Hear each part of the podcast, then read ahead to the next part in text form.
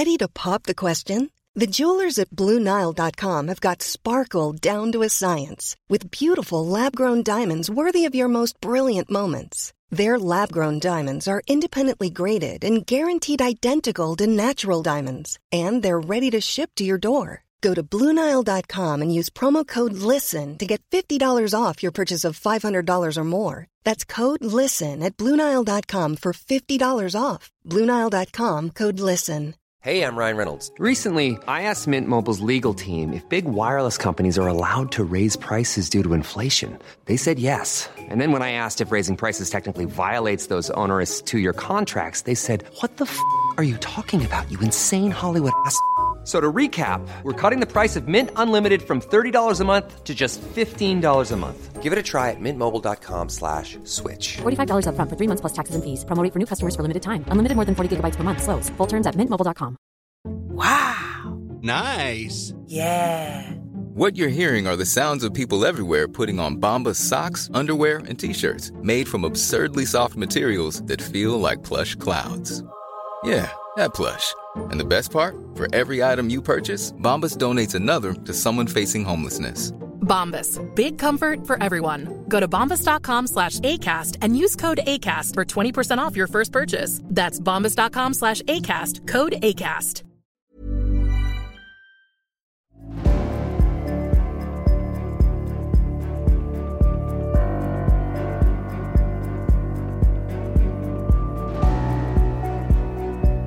Du lyssnar på podcasten Samtal, en podcast med fokus på fria samtal.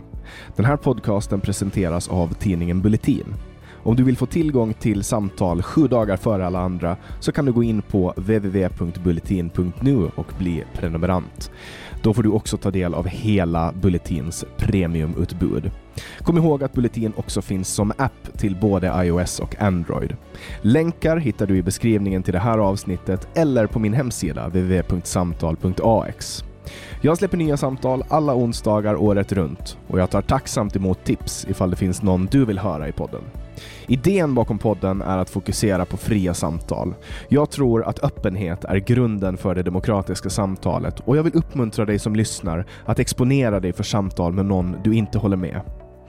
Jag heter Jannik Svensson och du lyssnar på podcasten Samtal. Lukas Lindahl kommer från Malmö och är universitetslärare i historia, samhällsvetenskap och religion. Han är medlem i lokalpartiet Malmölistan som är ett tvärpolitiskt parti som baserar sig på samma rörelse som Örebropartiet. Välkommen hit Lukas Lindahl. Tack så mycket. I min värld, jag är född på 90-talet, så är Lukas ett namn som folk som är födda på 90-talet har. Jag tror aldrig jag har träffat någon som är över 40 som heter Lukas. Nej, Nej det, det finns inget religiöst bakom det eller sådär. Utan det var... Eh, nej, det stämmer. I min, i, min, I min ålderskategori så är det främst folk som har en... Eh, som har, det är namnet på deras kaniner eller något sånt där. Marsvin och sådär. Det, var något, det har jag väl alltid varit med om. Eh, som ett eh, barndomsminne. Att eh, när jag presenterar mig själv som Lukas så säger folk hihi, det heter mitt marsvin. Men jag tror det beror på att den här av Astrid Lindgren, Emil serien, där hette ju hästen Lukas. Det var så länge sedan jag kollade på, på Emil i Lönneberga. Men jag har en liknande grej med min hund som heter Luna. Eh, hon har hett Luna i tio år och nu har folk börjat döpa sina barn till Luna. Vilket i min värld är helt fucked up att döpa till ett, till ett hundnamn. Liksom. Ja, men Luna är väl bara måne? Ja, det betyder måne. Jag, det, jag är ett stort Pink Floyd-fan och jag ville liksom dra det i, i Pink Floyd-tema. Jag hade en, en period där jag döpte djur till uh, Beatles och Pink Floyd-teman. Men den här nya hunden här som jag visar till dig, uh, mm. hon heter Bubblan. Uh, okay. mm. Hon är tio veckor gammal, så hon, där finns det inget, inget specifikt um, Pink Floyd eller Beatles-tema. Mm. Men ja, så, nej, ja, precis. Uh, så ja. ni, ni, ni, lyssnare som, som kanske hör att det börjar pipa eller klappra i bakgrunden har förklaringen varför jag är hemma och är uh, pappa, ledig hundpappa. Uh, men det är inte därför vi är här idag. Uh, du och jag, Lukas, har suttit nu och uh, harvat på i en timme ungefär och haft lite tekniska problem. Men vi är igång nu och nu ska vi köra på. Och jag tänker att eftersom du är universitetslärare i historia, samhällsvetenskap och religion så kan vi börja med att prata om religion. Eh, vad har religionen för roll i, i dagens Sverige? Ja, eh, religionens roll i dagens Sverige. Eh, den, det beror på lite grann vilken grupp, vilket segment. Vi är ju inte ett homogent, homogent land på samma sätt längre. Så eh, man får säga att eh, religionens roll generellt har ju varit att vara någon slags meningsskapare eller menings, eh, ja, skapa någon slags eh, sammanhållning men, och en lagstiftning. Det som förenar alla religioner är väl att man har en skapelseberättelse, någon form av moralisk rättesnöre under tiden man lever och att det förklarar, det ger ett svar på frågan vad som händer när man dör. Så för... Det är samma religionens roll i den bemärkelsen, samma som den har varit i alla samhällen överhuvudtaget. Att eh, skänka tröst och mening inför döden. För samtidigt som Sverige går bort från att vara ett extremt religiöst, Sverige var jättereligiöst. Man har byggt Sverige på eh, kristna eh, värderingar och eh, kristna lagar och regler. Eh, och eh, från att ha varit väldigt religiöst till att bli väldigt sekulärt till att få en återkomst av religiöst. För att stora delar av Sveriges befolkning idag är ju väldigt, väldigt religiösa. Och jag antar att det var det du syftade på när du pratade om vilken, del, alltså vilken grupp, eh, eller, eller när du pratade om homogenitet. Ja, man, man, det, vi har ju de klassiska sådana här pingstvänner, frikyrkokristna. Eh, och sedan så har vi den mer, dö, den mer döende vanliga kyrkan. Och sedan så har vi då muslimer eh, som i första och andra generationens invandrare. Men sen har vi den, den största religionen i, i Sverige idag, om vi räknar till antal anhängare, det är faktiskt eh, new age. Det som vi med ett samlingsnamn kallar nyandlighet. Alltså Aman Amanda Lind. ja, precis. Det, det, är summan av allt sånt. Eh, eh, det, det, är, det är new age eller nyandlighet är ju en eh, en paraplybeteckning på eh, ganska spritt eh, fenomen. Va? Men det är ju alltifrån att man tror Två, två, miljoner människor kommer i kontakt med eh, det här på veckobasis. Så det, det, om man ska räkna det till eh, antal eh, users så är det alltså Sveriges största religion. Ett par, Men då, par miljoner människor. Men då räknar jag in att man läser horoskop eller man går och spår sig eller talar typ med döda och sånt. Yoga och sånt, räknas det in? Nej, det, det, finns väl en, en ganska stark eh, samvariation mellan folk som sysslar med yoga och eh, meditation. Och, eh, precis som det finns mellan det och veganism och, och mm. så. Eh, eh ja, men, alltså, eh, nej, jo, nej, men yoga kan väl också ses som, du kan ju vara fullständigt eh, träskalleateist men ändå få någonting ut av yoga. Det är ju också som en slags motionsövning eller avslappningsövning. Ja, sen finns det också, alltså när det kommer till meditation, eh, man, man, man brukar prata om att, att bön är att prata med Gud och meditation är att lyssna på Gud. Men sen finns det ju de som tar in, alltså typ Sam Harris, han är ju extremt eh, ateist, men han har ju ändå uppfångat det här med meditation. Han är ju forskare eh, inom, alltså neuroforskare. Och han har ju liksom omfamnat det här meditation som sin grej. Det är ju ja. typ det enda han pratar om. Ja, jag har släppt någon app om det och sådär. Nej, men det, det är väl helt okej. Jag sysslar själv inte med sånt, men, men, eh, men eh, meditation, om man skalar av allting, eh, om man skalar av allt religiöst lullull, så kan man väl säga att meditation handlar ju egentligen om att man, det är en teknik att placera sig mitt emellan vakenhet och sömn. Så att vad som händer rent biologiskt i kroppen, det, det är ju att man ja, man, tar, eh, man tar en tupplur helt enkelt. Mm. Eller som det heter på svenska, powernap. Mm. jag tror ändå det finns en ganska stor skillnad mellan powernap slash tupplur och meditation. Alltså, om, om man tar typ uh, en, en bok som jag fascineras extremt mycket av, det är The Power of Now av Eckhart Tolle. Har du läst den? Nej, det har jag inte. Berätta. Den är helt otrolig. Alltså, det är alltså en tysk, jag tror han är tysk, engelsk, tysk-engelsk gubbe, farbror, som mådde skitdåligt. Han var extremt deprimerad. Uh, och en dag så alltså han var typ, alltså han var, mådde så dåligt att han var på väg att ta livet av sig. Och en dag så, så slogs han av en tanke som var så här att jag orkar inte leva med mig själv. Jag kan inte leva med mig själv längre. Och sen helt plötsligt bara så av någon anledning så ifrågasatte han den tanken och bara vadå? Inte kan leva med mig själv.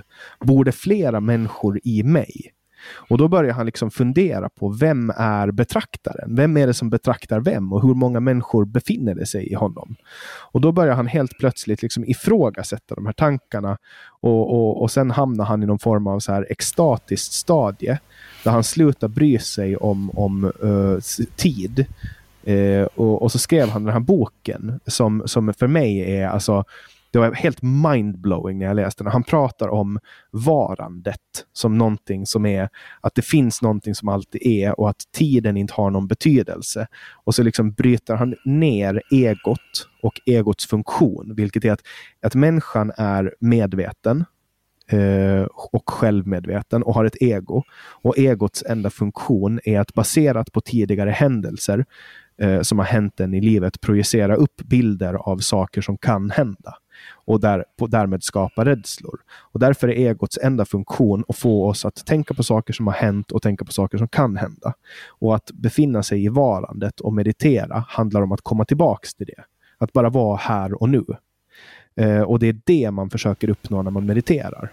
Ja, ja absolut. Men, men jag, tror, eh, jag, jag, jag, säger inte, jag säger inte emot det, det här, men, men den, resultatet, funktionen av meditationen är, är, kan, kan, liknas vid att, man, att, att ta en tupplur. På så vis att om du tittar på vad, vad är de fysiologiska aspekterna? Ja, det är att du Eh, du blir mer utvilad. Alltså, alltså det, det, modern hjärnforskning visar att det är ganska bra att, att ta, en, ta en tupplur på eftermiddagen, sova en liten mm. stund. Alltså man, blir, man blir piggare, man orkar längre, man blir mer eh, eh, eh, skärpt, bättre koncentrationsförmåga, man blir piggare på kvällen men man sover ändå bättre på natten etc. Mm. Så att eh, jag, jag, de här lite djupa förklaringarna, jag vet inte. Eh, jag, jag, undrar om det inte också finns, finns forskning som visar att det ultimata sovmönstret för en människa är sova två timmar, vara vaken två timmar, sova två timmar.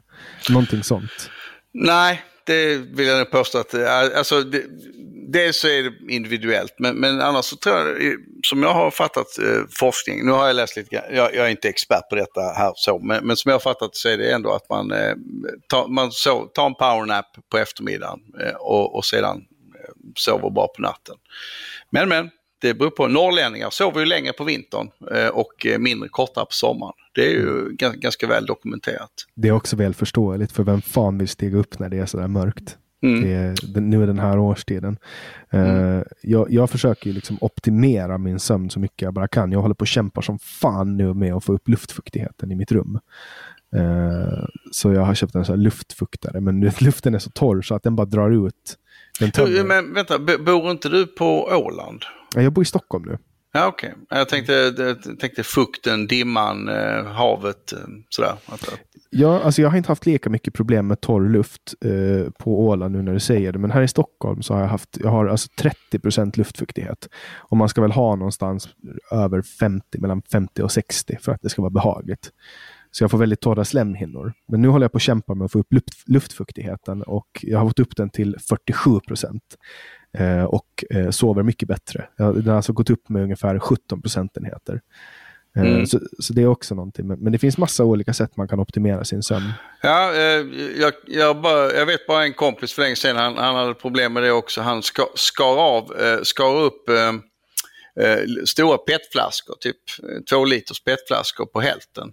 Och eh, jag hade dem som kar som man fyllde med vatten som man ställde på elementen. Så att det mm. stod alltså, eh, de är alltså klu, kluvna eh, uppifrån och ner, petflaskor som man då la ner och så fyllde med vatten på alla elementet för att få det fuktigt. Mm.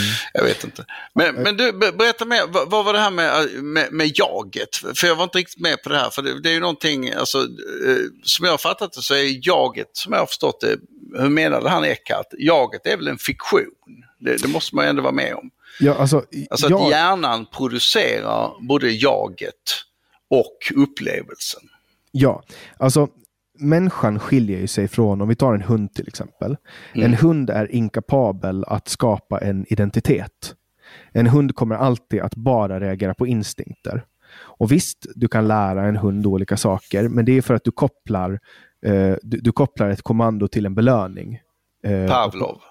Exakt. Du, och, och på det sättet så kan du också lära människor, men, men, men det är mera instinkter. Men människan är ju på det sättet medveten om sig själv. Det är ju det som man i, i skapelseberättelsen pratar om, att Eva åt av det här äpplet och helt plötsligt så gömde hon eh, sina lady parts. Ja. För att hon blev självmedveten. Jo, jo, det är sant. Eh, Så, så är det ju att människor är väl, eh, det finns, eh, det finns vissa studier på de, de näst intelligentaste djuren, schimpanser, att de har en viss rudimentär form av, av självmedvetande. Man Men de har ju inga problem att visa snoppen till andra schimpanser. Nej, nej, det finns väl människor som inte har det heller, men, men de är inte närmare schimpanserna. Men, men jag menar, de, jag vet man, man har placerat, man har placerat små eh, blå prickar som man har målat eh, inne precis vid ögat på schimpansen. Så att den kan inte upptäcka, schimpansen kan inte upptäcka de här prickarna själv eh, små markeringar man har gjort. Man kan inte se den själv. Så har man satt upp en spegel framför schimpansen. Då har den sett sig i spegeln och eh, därigenom då naturligtvis sett eh, prickarna som är precis bredvid ögat och så har den börjat undersöka, börjat pilla och klösa och försöka få bort fläckarna. Och det antyder ju att, man, eh, att schimpanser på något vis kan se sig själv utifrån och ha någon form av eh, rudimentär självreflektion. Ja, nej men så är det ju. Det, det, har ju inte hundar till exempel. Nej, nej, en hund skulle inte kunna göra det. Om du målar en hund vit eller sätter målar med en tuschpenna mitt mellan ögonen på en vit hund med svart så skulle den ju se sig i spegeln och inte förstå någonting ändå. Nej, nej alltså jag åker ner nu när jag har en, en hundvalp så är det typ en gång i timmen ungefär som jag åker hiss ner och, och upp. Och då brukar bubblan ibland se sig själv i spegeln och då försöker hon pussa sig själv. Men det är typ, det är typ så nära. Uh, Luna bryr sig inte om hon ser en spegel. Men sen finns det ju filmer på katter som står och liksom ska slåss med sig själva i spegeln. Ja, Eh, Men ha- tar man, alla, alla djur har ju utvecklat intelligens på, på vissa plan. Alltså som en häst till exempel. Det är ju otroligt fascinerande djur på det sättet att de tycks kunna läsa in människor eh, vad, och vad de är på för humör.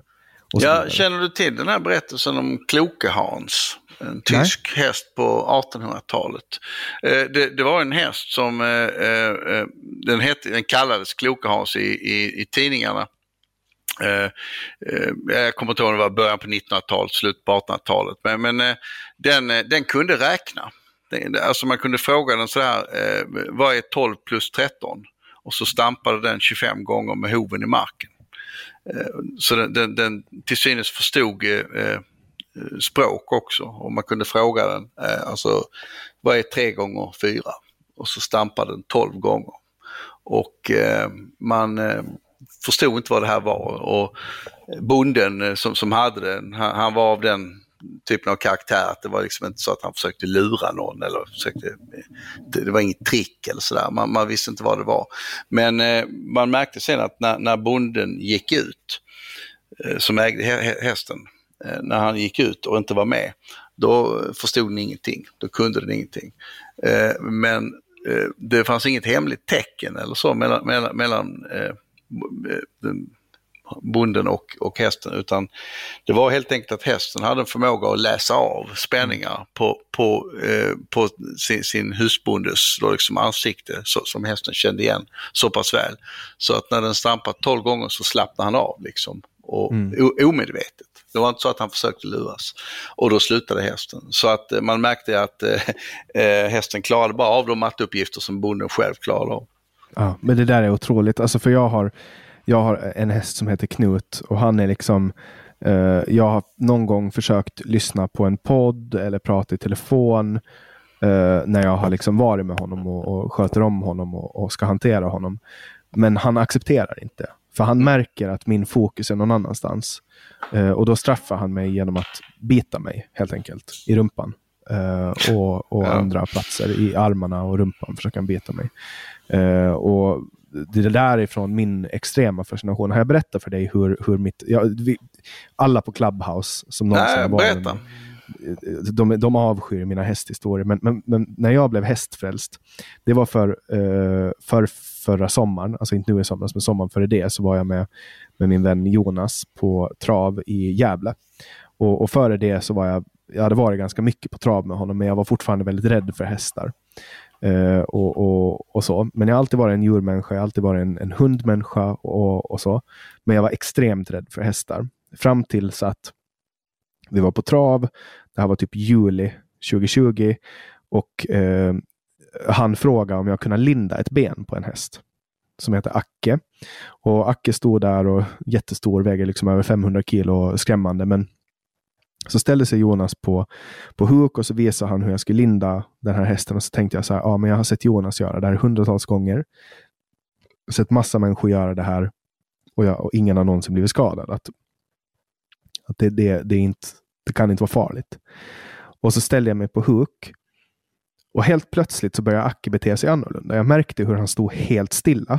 Och jag noterade också hur han höll andan. Och när jag stod där på huk, då fattade jag. Alltså jag förstod att hästen gör det här för min skull. Han vet att jag är nervös och han vet att jag är rädd för honom.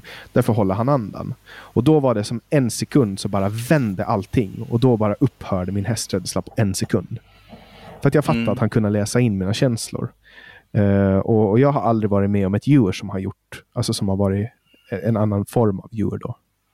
Ja, men kan det ändå inte, jag vill inte ta ifrån dig din historia här, men eh, kan, kan det ändå inte vara så att den bara, det, lika väl att den bara var stel av skräck? Liksom? Nej, men man märker alltså att du, du lägger in, alltså det är ganska vanligt bland djurägare att de sublimerar in mänskliga känslor på sina djur. Mm. Alltså jag var ju inte rädd eh, då, utan jag var mera liksom nervös kan man säga. Men, men eh, jag kan märka, jag ser och märker på en häst. Alltså, eh, nu har jag varit ganska mycket med hästar och lärt mig hur de liksom, alltså kroppsspråk och så. Uh, och, och, det är helt klart. Alltså, som till exempel min, min kompis uh, var väldigt... Uh, en, en, kompis var bakfull och, och mådde dåligt och var ledsen en dag och ska hämta in hästar. och blev sparkad av en häst. som min vän känner väldigt väl. Och det här, är, det här är alltså en häst som aldrig i normala fall skulle göra något sånt. Men den, hästen kände att, att det var det var, det var hon som bestämde eh, över, över människan för att den här personen var låg. Eh, och det, det, är ett av många, många exempel. Men, men eh, hästar blir nervösa om människan själv är nervös. Och, och ja, det kan jag väl tänka mig. Men, men jo, eh, för all del. Men det, alltså det, det, sen har jag, jag har hundratals eh, egna upplevelser nu eh, med just med, med hästar där, där de lyckas känna av och läsa känslor. Eh. Men, men, men, men, de, men, men en, en häst har väl ändå inte en tidsuppfattning på samma sätt som en hund inte har en tidsuppfattning. Alltså, jag, jag har ändå uppfattat så här, och det blir nu hund, djur, djurvänner arg när jag säger det, men att eh, en, en, en, du talade om din hund där innan. En hund har ju egentligen ingen tidsuppfattning. Eh, där, på så vis att man tycker att den har eller tvärtom, den, den, har ingen uppfattning av tid. Därför att den blir lika glad när du, när du har varit ute och handlat en liter mjölk och kommer tillbaka efter 10 minuter. Så känner du igen dig och hoppar och, och, och, och, kommer fram till dig. Men om du har varit borta i 10 år så är den fortfarande lika glad och, och, kommer fram. Oh, den minns mig än, liksom. Fido mm. minns mig än efter 10 år. Men i själva verket så är det därför att hunden inte har någon tidsuppfattning. Så att den kan inte skilja på 10 år och 10 minuter. Det, det, det stämmer inte alltså jag har hört många gånger uh, den liknelsen, men det stämmer inte. Uh, därför att, eh, jag, jag tror, men jag tror inte att det har att göra med att den vet att man har varit borta länge. Jag tror att det bara har att göra med att den ackumulerar känslor som, som släpps. Alltså som till exempel, um, jag, jag, kan ta ett exempel nu för när jag går iväg och handlar och lämnar hundarna ensamma, jag har två hundar nu, då, då tittar, alltså när jag kommer tillbaks, då, då tittar knappt eh, Luna på mig. Hon är så här, okej okay, du är tillbaks nu. Om jag har varit borta i fem minuter. Jag har ett Hemköp som är liksom 200 meter från dörren. Så jag kan vara borta i liksom, ja, sju minuter. Komma tillbaks. Då noterar hon att jag kommer tillbaks. Om jag är borta i ett dygn, då blir hon väldigt glad när jag kommer tillbaks. Eh, men om jag har varit borta i två veckor, då, då blir hon helt Alltså hon blir helt förstörd när jag kommer. Det är nästan som att hon bryter ihop. Uh, och, det, och det tror jag har att göra med att typ gnistan knäcks om att hon någonsin kommer att få se mig igen. Hon tror att jag har lämnat henne helt och hållet. Och så går hon runt och bär sorg. Och när den sorgbubblan släpps, när hon ser mig på nytt, då kommer alla de här överväldigande känslorna. Jag, jag, jag, jag vet inte vad, jag är lite av en partykiller här då. Jag, jag, tror att du, att du sublimerar äh, mänskliga känslor in, in på hunden. Äh, ja, men det, det kan äh, vara sant. Det kan, så kan det vara. Alltså, det kan vi vara kan inte förstå hur djur tänker och uppfattar saker och ting. På, på, precis i enlighet med det du sa innan med att vi människor är för, för unika. Eh, Wittgen, citera Wittgenstein får man göra. If a lion could speak we wouldn't understand it. alltså... Nej, det, det, det, kan nog vara så att, att vi skjuter på, att, att vår egen saknad av djuret uh, spills över. Men, men som till exempel om jag går, om jag går iväg, uh, då, då, då kommer Luna att leta efter mig på gatan. Alltså om jag lämnar henne med någon. Hon kommer att sö söka efter mig och titta hela tiden. Uh, och, och um, när hon letar efter mig, då blir hon väldigt glad när jag kommer tillbaka. Men det har nog också att göra att hon vet att jag kommer att vara borta ett tag. För om jag bara ska iväg i någon timme, då, då beter hon sig inte så. Men om jag ska iväg i en helg, då märker hon ju kanske på sättet jag säger hej då eller hur mycket sorg jag känner eller något liknande. Mm. Så att ur den bemärkelsen så kan det nog, det kan nog stämma helt det du säger. Alltså det kan väl vara också så att hundar är ju också någonting som vi har avlat fram till, till att vara sociala och där olika sociala skills eh, är någonting som har, eh, som, som har avlats fram helt enkelt. Mm. Om man tittar på vilda djur i naturen så beter de sig inte så. Det, det, var väl lite grann det här jag menar med Wittgenstein-citatet. Att, eh, att eh, djur har inte en tidsuppfattning på ett sätt som vi människor har. Eh, alltså en, en zebra är inte rädd för lejon. Den bara springer som reflex när den ser ett lejon. Om du förstår vad jag menar. De, de, det är en de, instinkt. Det är typ som att jag skriker som en flicka när jag ser en orm. Ja, ja. alltså att, att, att de, de, ja, de, de, reagerar, de reagerar instinkt. De reagerar instinktivt. Det är som att rycka undan handen från en platta. Alltså, kommer ett lejon springande så bara springer de eh, utan att eh, utan en zebra vaknar inte på morgonen och, tänker Åh, jag hoppas att det inte kommer några lejon idag, att det kommer gå bra för mina barn i framtiden. Så, alltså, så de, kan, de kan ju inte abstrahera tid på, på det viset vi gör. Nej, och det, nej men det, är, det är instinkt. Alltså, mm. Det är som, som, som, jag sa, att jag skriker, jag gör ifrån mig ett gällt ljud. Eh, alltså ett ljust, högt skrik när jag ser en orm. Eh, mm. Och den, den reaktionen finns ju hos vissa när de ser spindlar. Eh, och så. Men skulle alltså, du säga att det är inlärt? Nej, absolut inte. Första gången, jag kommer ihåg första gången jag såg en orm. Uh, det var en mycket skrämmande upplevelse. Alltså jag blev helt kall i hela kroppen. Jag fick fullt adrenalin påslag. Mm. Säkert har jag sett ormar i barnböcker och så var jag kanske fem sex år gammal. Det var hos min pappas kusin i, i Lämland på Åland. Mm. kommer det en, en huggorm slingrande över vägen och jag liksom direkt hoppar bakåt och skriker. Ja, nej, nej, det, det, det, finns ju olika, det finns ju olika eh, funderingar kring det där med spindelfobi och sånt. Det är, det är rätt... Eh, ja. Men sen har jag en kompis som när, varje gång han ser en orm så liksom springer han mot den för att döda den. Det är hans, alltså han har ju fight-reflex eh, och jag har flight-reflex. Ja, fast eh, en orm kan man väl tänka sig att det finns någon slags eh, evolutionär bakgrund till, till att man undviker det. Va? Att det, det är ju någonting som är giftigt, någonting som är farligt och som kan sådär, va? Men, men spindlar kan, kan, inte riktigt förklaras med det. det, det ja, men du har ju stora jävla spindlar i Australien. Alltså någon gång så har ju vi levt sida vid sida med giftiga spindlar. Ja, fast det, det, finns nästan inga giftiga spindlar som är så pass giftiga. Det finns de som är dödliga och det finns någon i Australien och det finns lite så. Men, men om du tittar på, äh, jag, vet inte, jag, jag är ändå svårt att säga, Var, varför är man inte rädd för insekter då?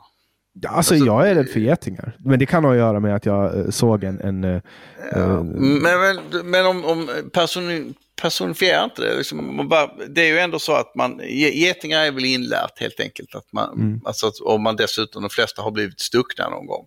Men de flesta har ju aldrig blivit bitna av en spindel så det gör ont. Det finns någonting annat i spindeln. Jag skulle säga att rädslan för spindlar har någonting också med åtta ben. Jag menar, du, du blir inte rädd på samma sätt som om du ser en skalbagge komma gående över he, hemma över, över köksgolvet så, så, så är det, spindeln har en rinnande gång på något vis.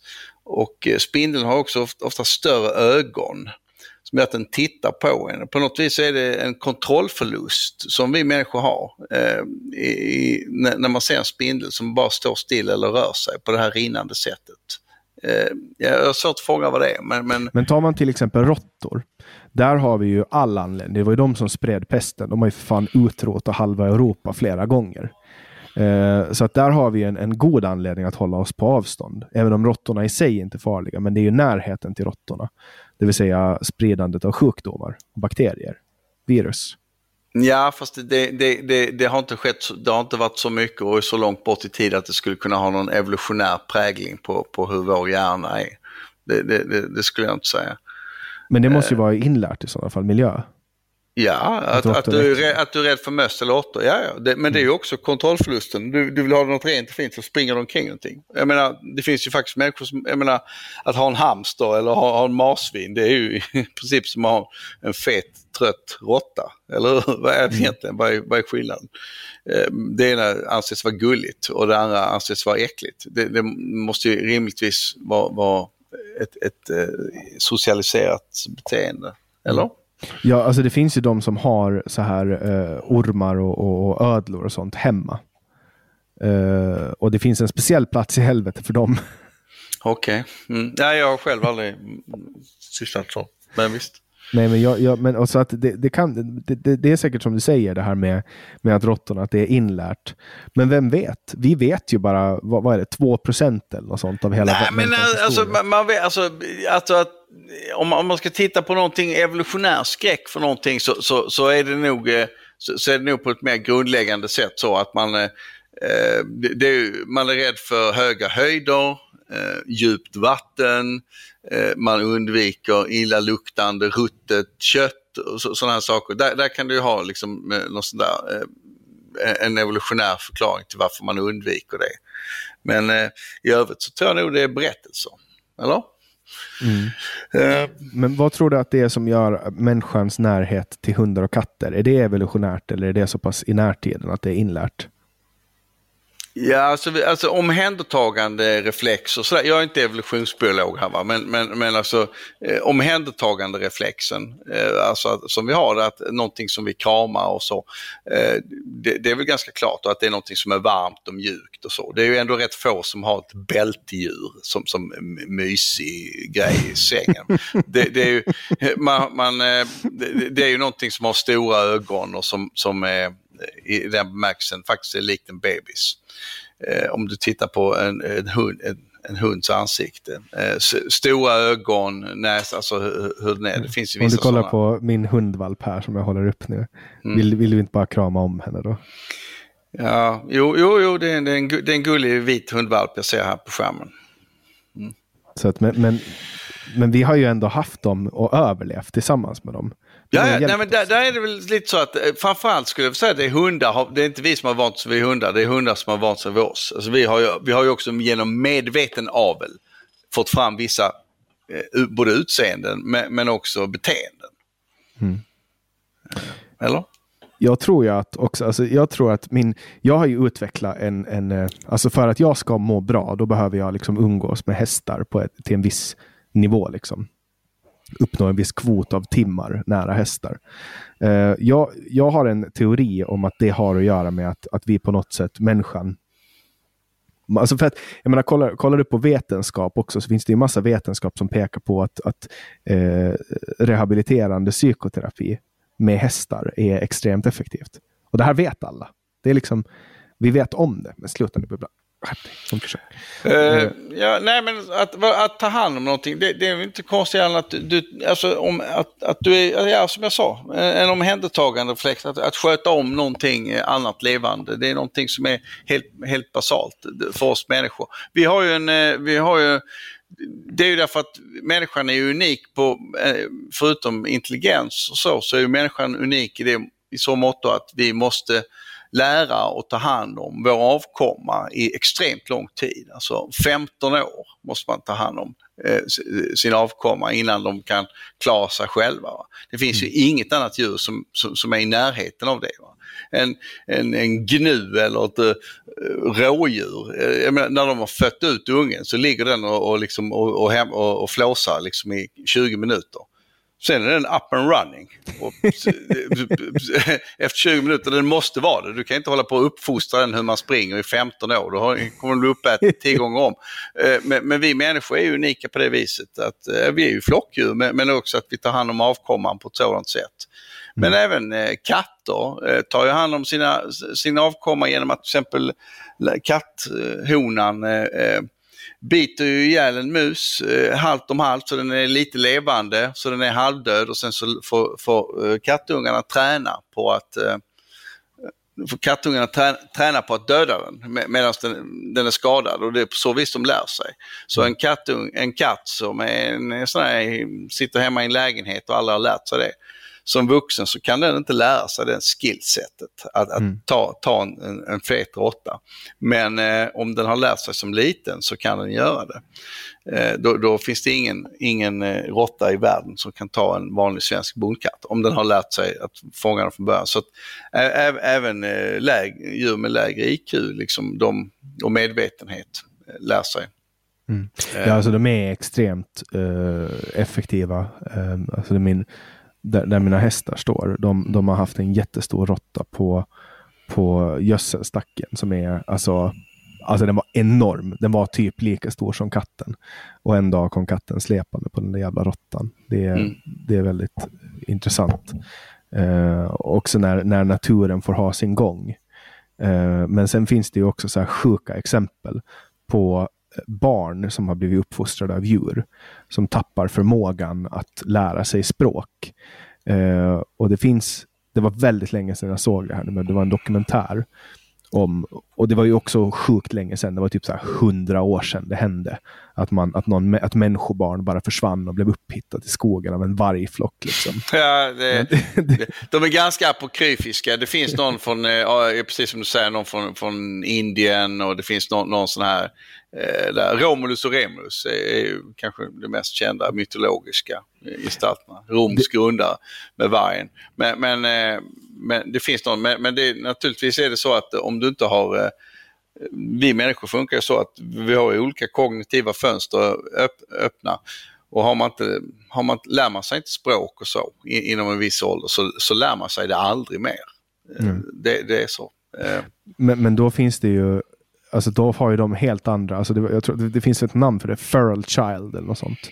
De som blir uppfostrade av djur. Uh, men, men, då ska, alltså tänk vilka, vilka omständigheter som ska till för att det ska hända. Uh, men är inte det konstigt för dig då som är, som är, som är liberal? Uh, det, det, det, faktum att vi, vi, att, att vi är kollektiva varelser från början. Eh, vi måste, alltså, precis som du säger, en, en människa som växer upp utan ett mänskligt kollektiv, utan mänsklig närvaro och kontakt, eh, blir inte en människa. Utan det blir på sitt höjd ett, ett intelligent djur. Mm. Men inget mer. Eh, just den här socialisationsteorin då, att man är en självständig agent som... som eh, jag som, tror ju på familjen. Som opererar. Mm. Jag tror ja, nej, men jag bara förstår det här, du, du sa att du var libertarian innan. Mm. Så. Ja, och när jag är libertarian, så in i helvete. Mm. Men jag tror ju fortfarande på familjen och stammen. Liksom. Uh, byn. Uh, staden. Men ändå, ändå måste utgångspunkten vara då att det finns en, att det finns en slags uh, naturtillstånd när alla bara går omkring uh, över en savann ensamma uh, och, och sen skapar ett samhällskontrakt och i, in mutual understanding slår sig ihop. Mm. Alltså jag, jag, jag hävdar att det är tvärtom snarast, att vi, vi är kollektiva varelser från början. Och mm. sedan så kan vi, kan vi i takt med samhällets rikedom karva ut ett, visst utrymme för oss själva där vi kan upprätthålla en slags eh, självständighet och en individualism och eh, där vi har någon slags, vi kan tillerkänna rättigheter om att man ska få lov att, att vara och bete sig och klä sig och göra vad man vill. Men i grund och botten så är det kollektivet som är mm. som är starkast. Det är ju dels en socialistisk eh, åsikt, det jag säger nu, men, men även eh, konservativ eh, tanke. John Mearsheimer, då, den amerikanska eh, säkerhetspolitikern och, och statsvetaren är ju inne på det också, att det är därför som nationalism vinner över liberalism i alla fall nästan. Mm. Att, jag, jag, tror ju på en, alltså ett samhällsstadie där, där människan alltså får i sin grupp bestämma. Alltså det är klart att vi, vi, vi dör ju om vi blir ensamma. Alltså så är det ju. Jag märker ju nu, alltså bara de här två veckorna som jag har varit hemma med valpen och inte kunnat vara ute på samma sätt som i vanliga fall, hur dåligt jag börjar må av att inte kunna socialisera. Men, men, min libertarianism grundar sig i att inte ta pengar från andra. Eller, eller säga åt människor hur de ska leva sitt liv. Alltså som till exempel en, alltså min, min, min, min idealvärld utgår ifrån en, en, eh, en värld där, där folk på grund av att de mår bra av det lever tillsammans flera generationer, kanske på en gård, eh, kanske i ett hus tillsammans. Eh, det handlar om att inte liksom sära på folk eh, för att det liksom förväntar sig att ja, men när du är 18 du ska flytta hemifrån. Du ska alltså där, jag, jag tänker mera på eh, hur, hur eh, kretslopp går, alltså hur, hur cirkeln sluter sig när den äldre generationen kan vara med och ta hand om barnen och på det sättet liksom fixa den här ombesörjningen istället för att outsourca det till en myndighet som outsourcar det till ett, en, ett daghem som ska ta hand om barnen. Förstår du vad jag menar? Eller jo, men det, det, det, är bara frågan om uh, effektiviteten. Mm. Uh, och uh, man, kan väl, man skulle väl mycket väl kunna säga att det är så det alltid har gått till om, om, om du vill ha någon slags eh, evolutionär aspekt på det. Att eh, eh, vårt urhem i Afrika där vi alla kommer från i någon slags sådär eh, eh mytolog, sådär va, arkaisk bakgrund. Den, den, den, är nog ganska likt ett socialdemokratiskt förskola samhälle. Mm. I så mått att eh, du har ett fåtal eh, vuxna som passar kollektivets barn medan eh, de vuxna eh, ser till att eh, dra hem mat. Mm. Ja, det är ju egentligen det en för, förskola är. Eller? Ja. Ja, men också att vara ute och lära sig saker. Alltså nu försöker man ju emulera det genom så här mulleskogen och sånt skit. Att folk får gå runt och lära sig vilka svampar man inte ska äta och sånt. Men, men, men alltså i, i, i grund och botten så tror jag att mycket handlar om att låta människor göra det människor känner för att göra. I grund och botten, eller leva sitt liv. Alltså, jag tror inte att det är naturligt att vi ska liksom, uh, stoppa in folk i i, i lägenheter och, och, och, låta folk leva själva på det sättet. Alltså det är någonting vi gör fel idag. Därför att kollar man på hur människors psykiska hälsa har blivit sämre och sämre de senaste 30-40 åren. Det är någonting som är fel nu. Och jag tror att det har att göra med att vi kommer längre bort från naturen och längre bort från det naturliga sättet människan ska leva. Jag menar, kolla bara på hur bra man mår av att gå ut i naturen. Jo, jo, men, men, men eh, min, jag tycker ändå det är en motsägelse i det du säger att man ska å ena sidan vara helt fri själv och å andra sidan så ska man liksom bo, bo i någon slags eh, stam på gården. Jag, förstår inte riktigt, hur, hur, ska du ha det? Alltså, Nej, du... Eh, du, var, var, finns din socialisationsprocess i detta här? Mm. Eh, alltså, alltså det jag menar, hur, hur blir, inte... Vad jag menar är att du, du, du växer upp helt beroende av ett kollektiv. Du, förstås, en fyraårig barn är helt beroende av sin omgivning. Och sen sakta och säkert, men säkert så blir man ju mer och mer autonom eh, från 12 år upp till och sen har vi då satt arbiträrt 18 år. Eh, eh, men, men, till man blir vuxen.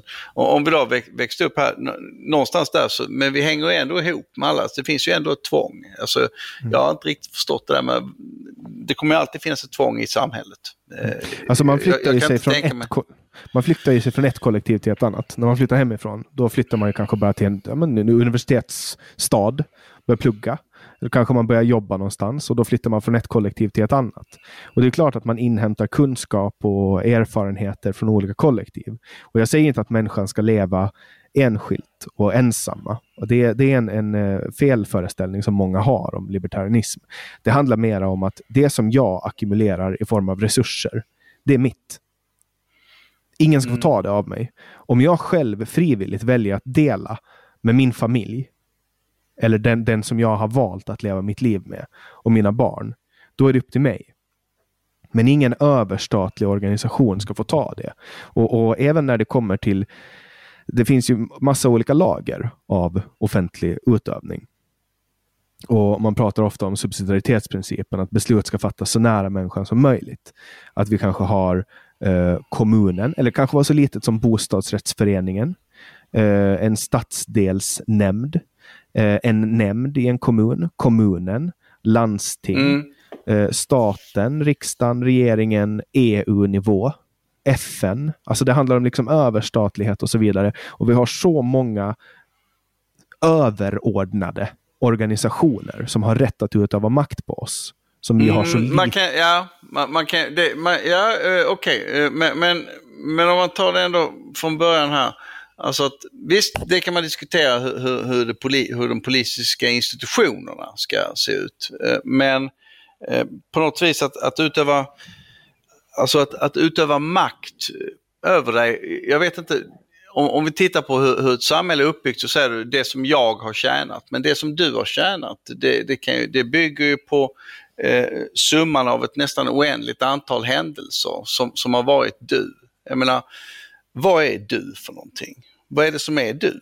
För du är ju summan av alla dina upplevelser. Det är ju den där gympaläraren när du var 15 år som la in lite extra när du var knäckt och tröstade dig extra mycket därför att han hade så pass mycket fritid. Och det är ju summan av alla, last, eh, alla asfalterade vägar som samhället har byggt som har eh, eh, forslat hit en massa saker som gör att du har kunnat ta del av de här prylarna som inte hade fungerat utan asfalten på vägarna etc. Och så, har, så sitter vi fast i, i ett nätverk tillsammans med eh, som består av eh, 10 miljoner små mikroskopiska trådar där var och en i sig kanske inte är så eh, bety betyder någonting men, men, men, eh, kollektivet av dem faktiskt betyder något. Och det, det, är den här väven som tillsammans gör ett samhälle. Men då så kan att, att. Eh, du kan inte riktigt skilja ut dig själv från, från omgivningen. Eh, liksom, men då jag kan, man ju, bara säga att man summan av den du är, det är bara ett resultat av, eh, av, eh, av, av omgivningen. Mm. Men där kan man ju dra en, då kan man ju välja att dra en gräns och välja var ska man börja räkna, tillräkna sig det här. Som till exempel, ja men vi kan dra gränsen efter 40-talet. Ja men Socialdemokraterna kom hit och vi ska tacka Socialdemokraterna. Men före det, då kan vi ju välja att uh, dra en gräns vid Gustav Vasa och bara känna en stark lojalitet till kronan och tacka. Ja, eller hela mänskligheten. Visst. Ja, men du förstår vad jag menar. Alltså att, att, att tillskriva det här någon form av liksom att ja, men det här är socialismen, det är det här gjort. Nej, nej, nej, nej, nej, det är inte socialism och det är inte tacksamhet som avkrävs utan eh, det, det, det är bara ett objektivt faktum att eh, eh, det, det går inte att separera dig själv och dina gärningar från det du producerar. Just, och detta säger jag då med tanke på det du sa, det jag själv producerar. Mm. Ja, fast det du själv producerar är inte bara du som producerar. Nej, men alltså, här... Det är ju summan av, av, alla andra saker som har skett i samhället och i ditt liv. Jag är ett jättestort Ayn Rand-fan. Har du läst Atlas Shrugged? Ja, oh, ja. du suckar. Jag, jag önskar att, att äh, lyssnarna skulle kunna se ditt ansiktsuttryck när, när du suckar också. Men där finns till exempel äh, ett, ett citat från Francesco Danconias Money Speech i Atlas Shrugged. Där, där äh, Francesco Danconia pratar om att, eh, att dare tell, tell yourself that the muscular effort of thinking less brutes uh, created the motor. Uh, alltså att det, det, handlar ju om att människors tankegods, människor som har, har, kommit på idéer, människor som har skapat någonting nytt det är ju de som blir rika för att det är de som har skapat någonting. Att det är aldrig liksom människor som under vapenhot med fysiskt arbete som uppfinner motorn, utan det är människan som tänker, människan som är smartast, mest ja, klipsk. Och det är ju så vi, vi mäter eh, saker man producerar.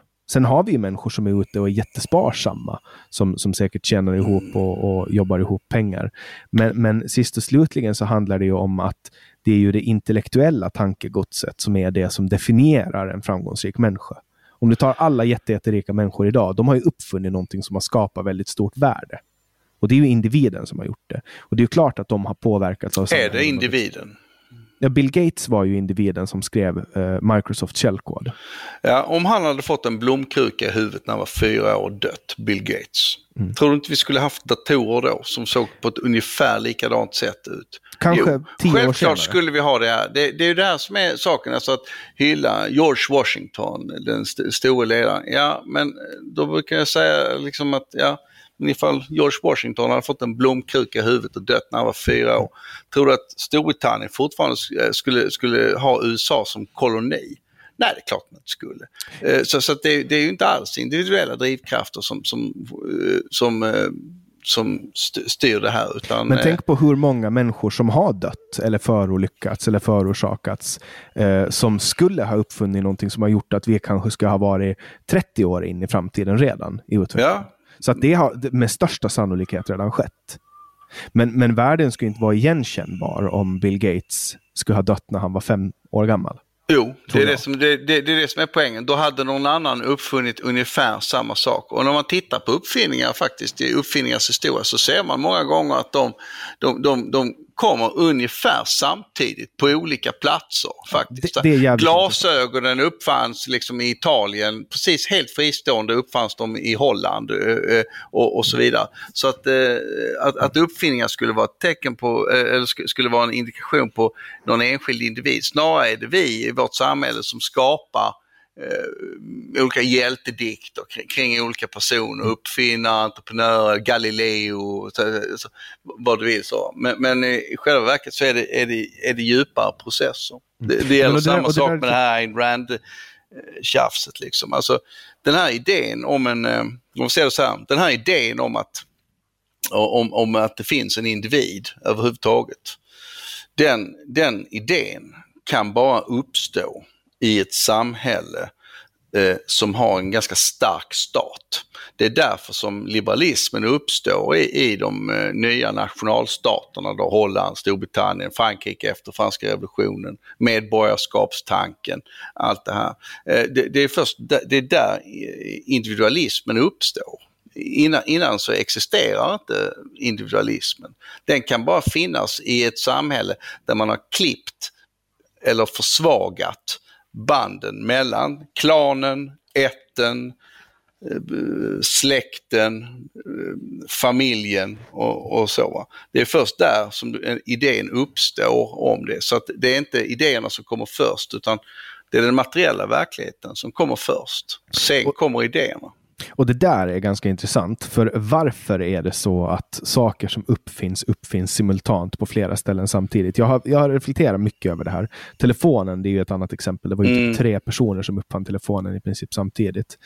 Uh, och kan, kan det där vara att det mänskliga intellektet utvecklas i samma takt? Kan det vara att vi blir exponerade för samma idéer, eh, samma kultur? Eller kan det vara så att det finns en underliggande universal intelligens som på något sätt influerar vår intelligens eller att den sammanslagna poolen av all intelligens eh, är en master intelligence. Ja, det, det låter väl lite väl... Eh, det, det sista är väl... Eh, eh nej, jag skulle säga det näst sista stämmer. Det, det är naturligtvis de, de, de, eh, så som samhället ser ut. Det, det, inklusive hur man uppfostrar, hur man lär människor att världen är och så det, det är det som styr det. det. det. Så enkelt är det. Det är därför som vissa idéer uppstår. Så idéer upp, äh, ta, ta, du vet att ångmaskinen, Jannik, uppfanns eh, i, av, eh, vad var det, på 300-talet, före vår tidräkning. Alltså för 2300 år sedan. Heron i Alexandria uppfann eh, eh, ångmaskinen. Men eh, eftersom han levde i ett samhälle som inte kunde utilisera detta på något sätt. För han levde i, i en slavekonomi, ett slavsamhälle där produ hela produktionen av, uh, av allting uh, bestod av slavar. I viss mån hantverkare och fiskare och så. Men, men, men uh, det, det byggde på ett helt annat synsätt. Han kunde aldrig förstå någonting som en normal tioåring idag skulle fatta, att man skulle kunna använda ångkraften. Folk kan bara googla Heron och ångmaskin. Han byggde alltså en ångmaskin för 2300 år sedan. Eh, men han, han betraktade den bara som att det skulle vara en leksak för barn som bara snurrade runt sådär. Mm. Liksom, så, så, som, Sådär, va? Det finns många sådana. Tryckpressen eh, uppfanns eh, också på Kreta för, för, för 1700 år sedan. Men den, den, kunde inte utiliseras i det samhälle. Det fanns inget samhälle att sjösätta de här uppfinningarna vision. i. Man saknar vision om ett storskaligt samhälle? Nej, utan, nej på ett djupare plan. Eh, alltså det finns inget, eh, eh, de kunde inte tänka sig att det finns, att man skulle kunna använda någonting, någon, någon icke-mänsklig kraft till, som, som ju är det som definierar industriella revolutionen. Att man inte längre har liksom en människor eller hästar som, som kraft utan mekanik. Mm. För, för jag menar, Leonardo da Vinci, han gjorde ju också massa otroliga upptäckter. Uh, han han uh, förstod ju hur ett hjärta fungerar. Uh, var det typ 200 år före människan lyckades liksom få ner det till läkarvetenskapen. Jag kan vara helt ute och... Ja, du är nog lite... Galenos tror jag hade redan innan det här. Men, men, eh, men visst, men, eh, under renässansen så, så han studerade ju mycket människokroppen och muskler. Du som är intresserad av hästar borde ju läsa in lite grann om, om, om just, eh, om just Leonardo da Vinci och hans studie om hästar. Han ansåg ju att hästen var det perfekta djuret och kunde inte få nog av just att måla och, teckna, teckna hästar i, i, i i trav, i, i och galopp och så. Ja, jag läste en bok om Leonardo da Vinci 2018 Eh, mm. på vintern. Det var ganska länge sedan jag läste, men där kommer jag ihåg att det, var, det fanns någonting om eh, Eh, just det här med hjärtats kammare som Leonardo da Vinci lyckades upptäcka, som sen föll i glömska och upptäcktes hundra år senare eller whatever. Men det hade att göra med hur kammar, kamrarna liksom fick blodet att flöda och hur de kunde liksom ha en utkanal och en inkanal. Före det visste man inte riktigt. Eh... Nej, men det, det, det, eh, jag har inte helt, eh, eh jag har inte helt koll, koll på det. Jag vet inte, när levde han, jag menar, det var Harvey som, eh, som, eh, som upptäckte eh, att vi hade ett blodomlopp och kopplade till, till hjärtat. Skulle jag säga. Det var upptäckten av blodomloppet mm. och hjärtat. Men jag kommer inte ihåg om det var Leonardo. Ja, han kan ha gjort. Han var ju, alltså Leonardo da Vinci var ju väldigt bra på att teckna och avbilda saker och ting, så det kan väl vara det också. Mm. Ja, nej, men det finns extremt många sådana människor som, som man gärna skulle vilja eh, gå tillbaks och försöka förstå. Eh, och vi har ju några sådana som lever idag eh, som folk aldrig kommer att glömma. Jag tror att Elon Musk är en av dem. Eh, Elon Musk och ja, vad har vi flera? För, för sådana pionjärer som mm. han, Alltså e- Elon Musk är en person som definieras av alltså, att han aldrig, alltså att han inte ger upp. Eh, och, och, de visionerna han har, han släpper inte visionerna heller och så bara får han saker att hända. Som till exempel, en, den mest fascinerande saken med Elon Musk, det är alltså när han ska göra de här uppskjutningarna med SpaceX. Och mm. sista gången, han gör två uppskjutningar, båda misslyckas. Han bränner bort allt kapital han har. Sen har han han tar sina sista pengar och så lånar han ihop för den sista och tredje raketuppskjutningen. Eh, och, och, Han liksom har allting på risk och så lyckas han. Och så får han liksom government contracts och sen bara haglar pengarna ner på SpaceX. Eh, och, och, Det är de där sakerna som liksom, de flesta människorna vågar inte göra. De sakerna, även om man redan på 60-talet skicka upp människor till månen så, och, och liksom skicka ut folk i, från atmosfären. Uh, så, så, det i sig är ju ingenting nytt. Det har vi hållit på med hur länge som helst, skicka upp folk till rymden. Men uh, mm. sen kom det ju en tid där, där det var mer intressant att uppfinna, uppfinna vapen för mass destruction. så att det här med mm. rymdprogrammet blev väl kanske lite uh, åt sidolagt. Ja, nej, men det, det, går väl i hand i hand med det där med att många saker har varit statliga militära eh, eh, investeringar från början och sen så eh, sedan så går de in i, i den privata sektorn och privatiseras när, när de avhemligas och, och, och, och sådär. det är många, många saker som olika material och allt sånt där så, som nästan alltid från början är, är militärt. Alltså, vad som helst, kevlar och sådär. Jag menar, eh, hade militären inte haft behov av, av, att, av helikoptern så, som är en uppenbar militär nyttopryl, så, så, så, så, kan den därefter gå vidare, till, eh, gå vidare till civilt bruk. Eller jetplan. Det börjar ju liksom, givetvis med krigsindustrin, man ja. stridsflygplan som ska vara så snabba som möjligt. Men idag så sitter väl de flesta jetmotorer på civila flyg. Så det är, väl, det är en vanlig väg att man går. Att, att det, det går först, eh, staten uppfinner det gör. Internet, samma sak. Mm. Det var ju också statligt från början men idag så blir det mer och mer privatiserat. Mm. Ja, och där finns det ju bakom alla de så här framgångsrika uppfinningar så finns ju alltid en fantastisk story. Alltså som Wrights-bröderna till exempel. Som, de blev ju totalsågade och man hade ju, jag kommer inte ihåg exakt vad det var, men det var ju någon government funded gubbe som skulle uppfinna ett flygplan som skulle funka och alla trodde på honom hit och dit. Och sen var det två bönder, hillbillies, Wrights-bröderna, som fick det första flygplanet att lyfta. Liksom. Uh, och, och, men det är ju som du säger, när det blev intressant med flygplan, det var ju när man kunde sätta en kulspruta på, på mm. Fast, fast det, det, det, är, inte, det där med flygets historia, jag, är inte det också ganska mycket, det är väl också ett sånt exempel på när, när det, det på något vis det ligger i luften, alltså att folk håller på med det. Nu, nu klassas de som först, bröderna Wright, men att folk höll på med det, liksom Lilienthal höll, höll, höll på med det i Tyskland, det fanns engelsmän och sådär, att man, att man försöker bygga, att man håller på samtidigt från olika håll och experimenterar med det. Eller? Mm.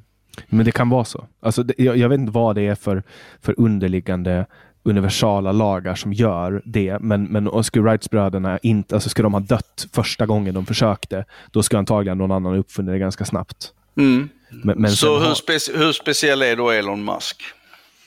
Givet det du nyss sa. Ja, alltså det finns ju Richard Kanske Branson. inte alls. Nej, antagligen inte, men, men Richard Branson finns ju också, men jag tror inte att Virgin Galactic går, alltså, eller jag vet att de inte går lika bra eh, rent, alltså om du kollar på företaget bakom. Elon Musk får ju nytt kapital in i vinst som han kan återinvestera för att fortsätta, så han har ju liksom fått spinn på det. Det är ju ingen som behöver betala via skattesedeln för att eh, skicka upp de här rymdraketerna.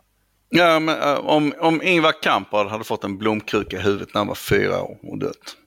Eh, eh, ingen skulle kanske gjort exakt samma företag och exakt samma på samma sätt men, men själva idén om att man eh, skruvar ihop det själv och, på så vis gör att det blir lättare att frakta hem bo, köksbordet och, och så. själva den affärsidén skulle väl uppkommit i alla fall helt enkelt. Ja, alla sätt. har ju det idag. Så att, så att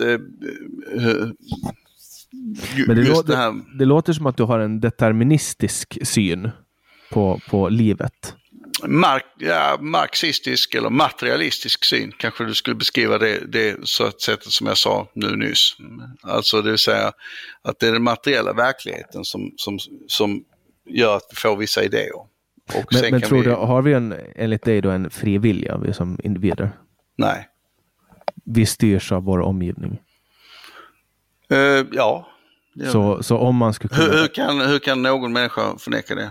Så om vi skulle kunna essentiera ner eh, koden som en, en specifik människa styr på, styrs av, så kan vi i en simulation, datorsimulation, och ge en given situation och se hur den människan ska reagera. Utöver mänsklig psykologi, det vill säga. Utöver mänsklig psykologi? Ja, ja. Alltså utöver, för att alltså, om vi tar den mäns alltså, psykologin som, som vetenskap, då kan vi ju bara observera. Men skulle vi kunna ta ut koden för hur en människa beter sig och stoppa in den i en simulation och sen ge en situation, ja, huset brinner, hur reagerar den här människan? Eller? Ja, alltså för att även vårt tänkande är ju, är, är ju materiellt i den bemärkelsen att alla våra tankar är ju elektrokemiska processer inne i hjärnan. Så skulle vi simulera även de här elektrokemiska processerna på molekylnivå i, i enlighet med det du sa så, så skulle det bli precis samma tanke. Mm. Okej, tänk, vi... tänk dig så här, eh, Jannik, tänk dig så här då. Om du, spo, om du skulle kunna spola tillbaka din handling. Du står, framför, eh, du står i mataffären och så står du och tänker, ska jag ta lättmjölk, vanlig mjölk, lättmjölk, vanlig mjölk. Så står du fram och tillbaka fram och så säger du bara lättmjölk. Vad var det som gjorde att du valde det? Ja, det skulle antagligen vara en hjärnblödning för jag skulle aldrig köpa lättmjölk. Ja, men, men okej då. Men, eh, jag, vet de, inte. ja. Eh, jag vet inte vad du syftar på, men jag antar att det är någonting som... Alltså det, jag, det händer ju att jag väljer eh, fel produkt. Och så, ja, ah, just det, jag tar ju den här av en anledning. Eller, eller whatever. Men jag antar att det är summan av upplevelser som jag har haft som får mig att fatta vissa beslut. Eller marknadsföring. Det, alltså, den, fri, alltså, att vi har en fri vilja på något vis, att, att det, måste nästan medföra någon slags nästan religiositet. Alltså att det skulle finnas någon slags ande i oss. Någonting andligt. Så, den här, vi har ju en väldigt, väldigt tydlig Eh, intuitiv uppfattning, vi människor, om, om det andliga. Alltså att, att det finns någonting icke-materiellt som, som tänker. Eh, och eh, sedan så har vi den fysiska kroppen. Den, den, är ju, den är ju väldigt stark. Det är ju därför det finns i, i alla tider. Och det här själens odödlighet och allting. Men, men den, den, har ju, den har ju så att säga skjutits i sank eh, successivt under de senaste århundradena. Dels så kan, vet vi själva att vi kan ju ändra på den här, vi kan ändra på våra tankar med hjälp av kemikalier. Det känner, känner du, du ju till. Och, och, och, och vi, vi, vi, kan ju, vi kan ju, vi vet ju att vi tänker med hjärnan. När man studerar Alzheimer, man kan se hur vissa delar av hjärnan kan vara skadad och sådär, så ser man hur det ändrar i djupet vår personlighet. Och det, mm. det, det, det är ju en väldigt tydlig indikation på att uh, it's nothing there. Det, det, det, är bara hjärnan vi tänker med. Mm. En del människor tycker det är lite obehagligt för de tänker sig att man, man på något vis vill ha en eh, odödlig själ. Och sådär, va? Men eh, eh, om, om man är intresserad av hur verkligheten faktiskt fungerar så får man nog ge upp den tanken. Eh, däremot så kan man nog, du, du, sa innan, du talade innan om Sam, Sam, Harris och han gillade meditation och han kan prata om spiritualism och sånt fastän han är ateist. Eh, och jag skulle kunna säga samma sak att eh, jag kan använda, om vi talar om de här studsar vi runt bland ämnena, men om du talar om en själ och, och kropp och själ, så, så, så i den bemärkelsen så finns det ju ingen själ. Vi tänker med hjärnan. Det elektrokemiska, sådär liksom bara håll truten, så är det. Men eh, eh, jag kan ju använda en själ i överförd bemärkelse. Det vill säga jag kan använda själ som en liknelse, det vill säga summan av mina tankar, känslor, drömmar, förhoppningar och, och så vidare. Är du med hur jag menar? Ja, jag blir... Eh, I den, i den bemärkelsen så, så, kan vi ha en själ. Eh, en sån liknelse kan ju vara Copernicus och solen och, solens och jordens placering. Va? Vi säger ju att solen, jag, kan gå med på att man säger att det finns en själ. Men eh, jag vet ju innerst inne att den här själen är bara en del av min hjärna som jag uppfattar. Men det kan ändå vara ett väldigt praktiskt språkbruk. På samma sätt som jag säger solen stiger upp. Solen går upp och vandrar över himlen och sen går den ner i havet. Ja, det är en... Eh, ja, du och jag, vi vet ju att egentligen så är det jordklotet som snurrar. Eller hur? Men vi säger ändå solen går upp. Och i allt praktiskt avseende så är det ju en gul jävla lampa som stiger upp och går över himlavalven och sen plopp ner, ner igen och så, så är det mörkt. Va? Eh, så i allt praktiskt avseende kan man säga att jorden, solen går upp och solen går ner. Även om vi egentligen då vet att det inte är så. På samma sätt är det förhållandet mellan kropp och själ när det gäller människa. Att eh, vi kan tala om en själ vi kan tala om en kropp. Eh, men egentligen är det samma sak. Jag tänker ju hur, alltså på hur världen skulle vara beskaffad om vi hade, när vi uppfann kloning, det var på 90-talet någon gång, eh, hade, eh, ha, ha, inte hade bestämt oss för att det var oetiskt eh, och moraliskt fel att klona människor. Eh, och, och, och inlett kloningsexperiment då och gjort till exempel tio kloner av olika människor och satt dem i olika miljöer eh, hur mycket vetenskapen ska ha gått fram om man hade gjort det. Nu ser jag absolut inte att man ska göra det, men jag, tankeexperiment. Vad tror du skulle ha hänt om vi skulle ha haft, kunnat samla den datan? Ja, eh, ja, genetiska sjukdomar skulle vi säkert ha kartlagt mycket bättre och mycket längre. Mm. Det, det, är väl ett kort svar. Jag ehm. tror också att psyko psykologin ska ha gått fram väldigt, forskning om psykologi och, och, mm. och arv och miljö skulle blomma. Ja. Ja absolut, eh, eh jo eh, det, det, tror jag också men, men eh, samtidigt så skulle, jag vet inte. Eh, det, så, så, jag menar, det finns ju tvillingar, de, de, de är ju helt normala människor, typ nästan. Eh, eh så, så om det skulle finnas tio stycken Jannik Svensson, skulle det påverka dig på något vis? Antagligen inte. Det är väl bara, det är väl bara alltså, kanske skulle vara en ganska obehaglig upplevelse att träffa mig själv. Mm. Alltså det är väl För det. det är ju inte samtidigt, det är ju inte dig själv du träffar. Nej, men det är ju en exakt kopia. Ja, fast eh, det är ju inte dig själv. Det, det, kopian kan ju utseendemässigt vara dig, men eh, den här personen har ju inte varit med om exakt samma saker som du har varit. Det jag skulle vara mest intresserad av var Mm. om alla eh, tio Jannik Svensson skulle vara bipolära, om alla Jannik Svensson skulle vara alkoholister, om alla eh, tio Jannik Svensson skulle ha problem med vikten. Eh, alltså jojo-bantning. Det skulle, det skulle vara de tre sakerna som jag skulle vara intresserad av att Ja. förstå. Eh, och, och Det skulle de, jag, jag kan nästan säkert säga, utan eh, kanske är någon läkare som lyssnar på det här kan, kan skriva något ar- argt mejl, då, men jag kan nästan säkert svara eh, eh, ja, det skulle de ha. Men, men sen finns det ju hela den här epigenetiska eh, synvinkeln som folk är väldigt inne på nu. Eh, Ja, det var väl tio år sedan det var inne, men, men visst, för all del, det gäller än. Att, Mm. att, det på något, att det ska vara liksom att det här triggas av olika saker. Ska Eh. vi förklara för lyssnarna vad epigenetik är?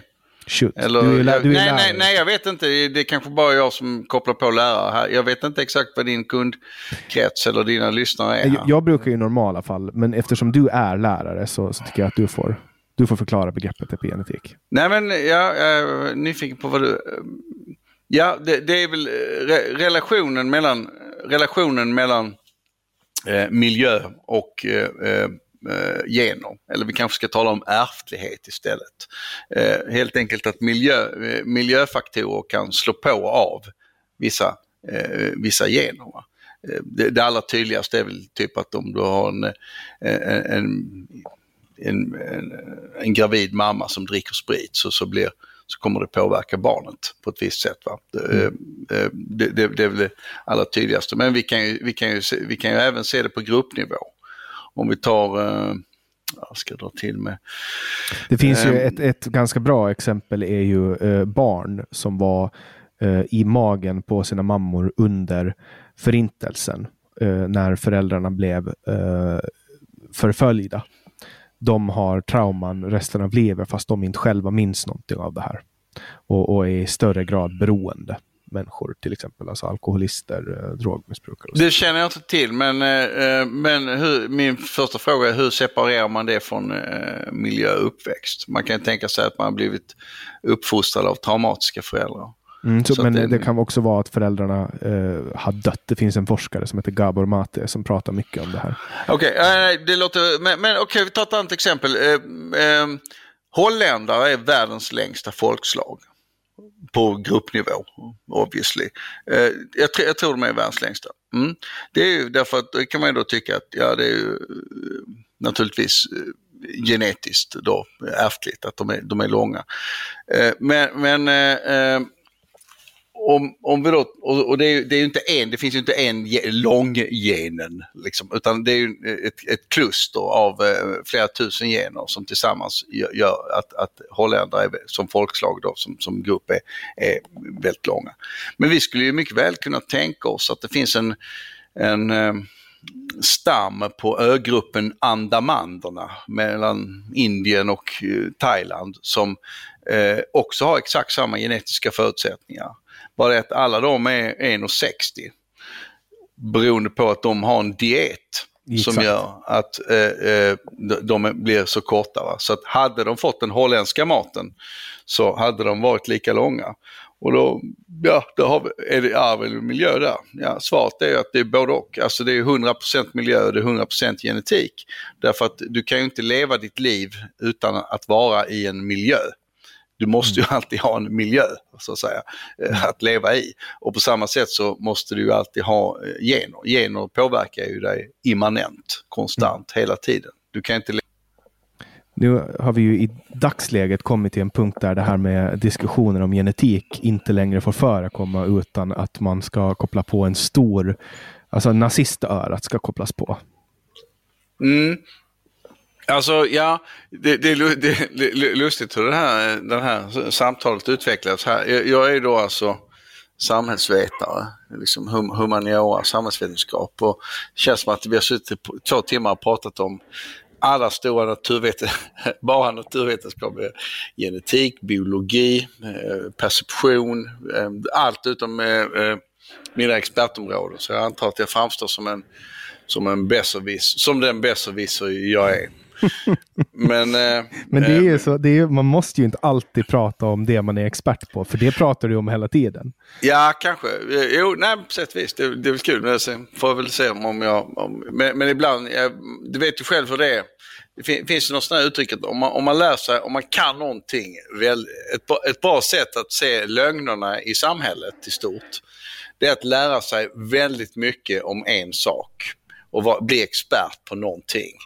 Eh, och eh, när du blir det så ser och när du då sen lyssnar hur fel alla andra har och hur, det, hur de resonerar och allt sånt. Då ser du alla felen de gör. Då ser du också hur, då kan du också använda det sättet för att se hur alla andra saker i samhället är fel. Mm. Är du med hur jag menar? Det kan vara vad som helst. Ja. Alltså, men, men om, du har en, om du har en speciell nisch där du är expert på någonting, då ser du på vilket sätt lekmän har fel. Ja, och också och hur de, hur, vilka retoriska knep och grepp de använder för att mm. övertyga människor. Uh, och det, det jag har märkt, jag har ju i perioder varit extremt insnöad. Jag har en på olika ämnen. Uh, och då kan jag gå runt och, och lagra enorma mängder information och, och, prata om någonting väldigt mycket. Det kan vara perioder på ett år. Och när jag hör då hur människor som har helt fel eh, pratar om de här ämnena, då vill man ju till sist så orkar man ju inte ge sig in i en diskussion varje gång man hör det. Så man tänker bara, det är synd om människan, sa Strindberg. Och så går man vidare i sitt eget liv och så låter man dem hålla på med sin ja, fal false news operation. Liksom. Mm. Ja, nej men man, man ser, ja, nej, det, det är intressant. Nu, nu, vad, nu, vad har du som är dina nischområden? Oh, ja, nej, det... Jag har ju, nej det, det blir för det blir för skrytigt. Fråga mig om någonting vad som är. Jag, jag, som sagt, det låter ja, absurt. Jag, jag, jag, kan, jag, kolla, jag kan inte säga att jag är expert på historia. Alltså, alltså, jag, jag är ju, det är ju det som är grejen. Att jag, jag talar lite grann emot mig själv. Jag är ju en generalist på många sätt. Va? Jag, jag är just den här generalisten som jag säger att folk ska, mm, som jag varnar andra för. Det, det är ja, det är ju väldigt, väldigt breda penseldrag jag målar med eh, eh när, man, när, man, när man föreläser på, om så vida ämnen som, som jag sa. Men när du säger att, du inte, när, att det låter skrytigt om du berättar vad du är expert på. Nej, nej, nej, nej, jag, men, jag menar, jag, jag, jag stry, eh, stryk det, det får du klippa bort. Jag, jag, eh, jag Bara menar för att du säger att, det kommer jag att behålla det nu. Ja, ja precis, jo, och, och, det var det jag tänkte också. Vi håller ju på att närma oss någonting intressant. Och det var det jag precis tänkte att du skulle tänka. Men, men eh, nej, vad, vad, jag menar är att jag, jag är precis den generalisten som jag, jag säger till andra att de, som jag varnar andra för. Alltså att, att jag, jag är inte jag har inte ett, ex, ett expertområde som är väldigt smalt på det viset. Det, det har jag inte. Nej. Och det jag... ligger ju i, lära, i min natur. Liksom. Jag har ju ett expertområde som jag antar att du med högst antagligen, störst sannolikhet liksom, kommer inte du att dela. Men jag, jag, jag skulle klassa mig själv lite som en Pink Floyd-expert. Ja, jo, nej men det, det, det, det, är klart, det är också en sån grej, var ska vi dra gränsen mellan expert? Om jag säger, jag är expert på eh, speedwayåkare i Närke eh, 65 till 75. Mm, det är en tämligen okay. smal... Ja, då, då, är, då, är, det så smalt så att eh, det, hur, hur, hur jobbigt är det att vara expert på det? Och det kan jag väl säga lite grann om Pink Floyd. Hur, hur, hur mycket krävs det för att förstå och läsa in om Pink Floyd? Hur många timmar krävs det? Jämfört med att vara expert på eh, eh, barnkirurgi. Mm. Det, är ju, det är ju två, alltså, där har du ju någonting som måste om Allting med Pink Floyd är ju teoretiskt. Eh, kirurgi på barn, där har du också ett praktiskt element som kräver oerhört mycket uh, finfärdighet och fin motorik och, och, så vidare. Så att uh, när det kommer till ett band, nu, nu, har ju de var, nu var ju de aktiva mellan 1967 och, eller de släppte sitt första album 67 och sen nu, nu är du mutad. Okej, okay, eh, okay då. Man, säger, man, man, är expert på 30-åriga kriget mm. och dess efterverkningar. Och det, det, det, är ju ändå ett, ett område som, som inte, inte kan jämföras med att vara expert på Pink Floyd, eller hur?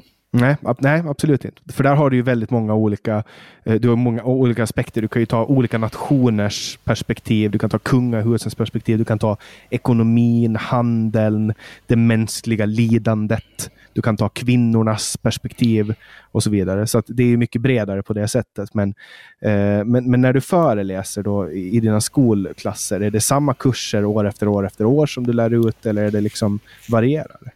Nej, det, det, det, det varierar. Ehm, dels är det lite olika beroende på hur, eh, vad det, ja, beroende på mm, eh, studenternas struktur och, och hur, hur, många det är så. Men eh, huvudsakligen så har det varit eh, statsvetenskap då, eller samhällsvetenskap som vi på lär, lärarlinjen kallar det. Men, men även, även historia och religion. Så det, det, det är ganska brett. Och det är då som jag har, varit, jag har jobbat som gymnasielärare innan då har gjort. Mm. Så, så, alla gymnasielärare... Det är på den vägen jag har kommit in i. Alla gymnasielärare ska ju lära ut samma kurser uh, i historia. Lär sig då de som ska lära ut till exempel historiekurserna, lär de sig all historia kring det här uh, som de ska lära ut då? Ja, alltså man, man, man, man har ju först en, en, en genomgång, alltså en allmän världshistoria. Där du läser allt. ja, hela världshistorien kan man säga. Mm. Eh, det, det, gör det ju, vilket tar då ett och ett halvt år ungefär, heltid. Så man lär sig allt som har hänt sedan år? Ja, sedan så kommer det in saker och ting som eh, histor eh, alltså, eh, historiografi, eh, historiesyn, eh, eh, historiedidaktik, alltså hur man lär ut om historia och eh, hur, hur, man kan associera historia sådana saker. Men, men, det handlar ju också om att få studenterna att, att tänka på ett visst sätt, att kunna reflektera.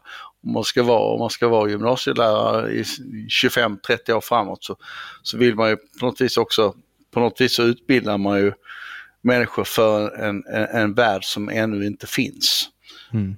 Eh, så man måste ju också utbilda dem i eh, alltså ett sätt att tänka och reflektera kring historia. Då. Och samma sak när det gäller att analysera eh, samhället. Mm. Hur, eh, hur insatte du i franska revolutionen? Alltså, ska du ha ett läxförhör på mig? Eh, jag, jag kan nog... Eh, idéhistoriskt så tror jag nog jag skulle kunna hålla eh, nu rakt på studs en ganska bra föreläsning om franska revolutionen. Men om du frågar mig om sådana här saker som, som man lite grann kan kalla Wikipedia-kunskap, vem sa vad vid vilket datum och mm. när, när flippade Robespierre ur? Mm. Då, då, kanske inte, då, då kanske jag får gå tillbaka och kolla på det. Ja, jag, om, du, om du förstår vad jag menar med alltså, ja. den typen av faktabits och sånt, det, det, det, kanske jag inte har. Men däremot så den franska revolutionens efterverkningar och eh, all, allmänna betydelse för hela världshistorien, det tror jag nog jag kan, det kan jag, det kan du nu ringa mig eh, klockan tre på natten när jag är full och, och, så kan jag hålla en rätt bra föreläsning om det. Det är väl bara att jag frågar dig om tre timmar. Okej, ja, ja. men, men om, om, vi tar så här, det, det jag är intresserad av, när jag gick i sjuan, när jag började sjuan, det var alltså 2007, eh, då började vi läsa om franska revolutionen. Och då blev jag oerhört fängslad. Och sedan dess har jag varit mer eller mindre i perioder besatt av franska revolutionen och Napoleon. Kan du förklara för mig varför jag är så fruktansvärt intresserad av just den här tidsepoken? Uh, ska, ska jag ge en, psyk, en psykologisk diagnos på, på, på dig personligen? Nej, menar, uh, vad, vad, säger det om var? Varför är, varför är folk intresserade av uh, träskodans? Varför är, jag, alltså, jag, jag, ska svara, men, men, men, men, det, det, kan ju säkert, för, för du, du, du, du som tror, tror på något vis att vi har en fri vilja. Varför är folk intresserade av knyppling? Varför bryr sig folk om Free Tibet eller Liberate Palestine eller plasten i haven. Rädda valarna. Människor kan ibland gå upp i ett engagemang, eller hur? Som är eh, lite nördigt eller som är lite eh, någonting. Vad är det som gör det här? Ja, det, är svårt att säga vad det är som gör att man blir plötsligt intresserad av frimärkssamling eller, eller Pink Floyd eller eh, någonting. Va? Men eh, det, det är väl rätt vanligt att folk egentligen blir man, man får något intresse av någon anledning. Det är väldigt svårt att säga varför. Men säg, jag tänker så här, säger det någonting om mig? För jag stöter ju på andra människor som är otroligt intresserade av franska revolutionen nu och då. Säger det någonting om människan? Vad är det, alltså, ser du något sånt mönster? Jag menar, du träffar ju ändå människorna du utbildar till. Uh, ja, jag ser att det, du, du är en person som är intresserad av idéer. Du är alltså, om man säger så här, vi, vi, kan, vi kan väl eh, dela upp världen i tre, tre, tre typer av människor. Eh, människor som är intresserade av konsumtionsvarors utseende. Folk som sitter och pratar om gardiner och gratänger och sådär. Och sedan så har vi människor som är intresserade av, eh, av eh, andra människor. Där är väl eh, bulken av, av mänskligheten. Det vill säga att man sitter och pratar om hur andra människor är. Det vill säga man snackar skit om andra helt enkelt. Något som upptar större delen av mänsklighetens vardag. Eh, eh, eh, och, och sedan finns det ju människor då som är intresserade av idéer.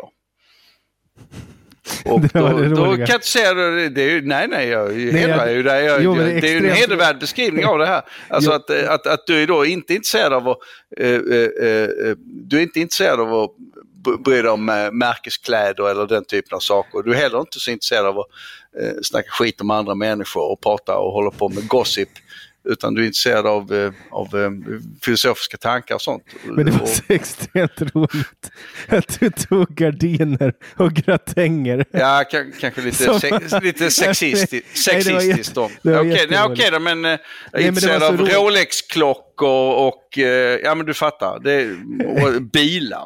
Nej, men det finns också en anledning att det är väldigt roligt att du tar upp just gardiner och gratänger och det har att göra med att väldigt stor del av min vakna tid har gått åt att fundera mycket på gardiner och gratänger på senaste. Uh, ja, men, men det, var, det, var väldigt, det var ett väldigt roligt exempel. Varför det? Du är väl inte homosexuell? nej, jag skämtar bara. Jag nej, försöker jag... bara lite. För... Ja, nej, ja, nej, men det, det, de som lyssnar så här långt, de, de är inte, jag kan lova att ingen som lyssnar på den här podden blir mm. triggad. Därför att då lyssnar man inte på den här podden. Ja, okay. men, men, jag kan, eh, så här, jag lagar gratäng eh, åt ett middagssällskap här bara förra veckan. Och då funderar jag väldigt mycket på den här gratängen. Och sen har jag också gardiner som jag håller på att ska försöka hänga upp. Men, men jag har väldigt svårt att få, få liksom tummen ur när det kommer till att låna en slagborr. Eh, så att jag tänker varje dag när jag går in i mitt sovrum på att jag behöver en slagborr eh, på den här gardinen. Men, mm. men eh, för att återgå till, till franska revolutionen, för jag, jag har en, en ja. Hellre det än... Ja, gardiner och gratänger. Ja. ja, nej, men jag tänker på eh, just det här med, med franska revolutionen. För att det är ju ändå, alltså jag anser att det är det absolut viktigaste som har hänt. I, i, alltså som, som vi har i recorded history. Det är det viktigaste som har hänt. Ja, eh, okej. Okay. Eh, jag, jag, skulle kunna välja, nu ger du mig ett, ett, ett, val här att jag kan gå polemik eller hålla med. Men om vi börjar då jag gillar ju mest polemik. Men, men, om, vi, om vi säger ändå att jag håller med. Nej, det, det, det är sant. Eh, på många sätt kan vi nog säga att vi lever i den franska revolutionen just nu.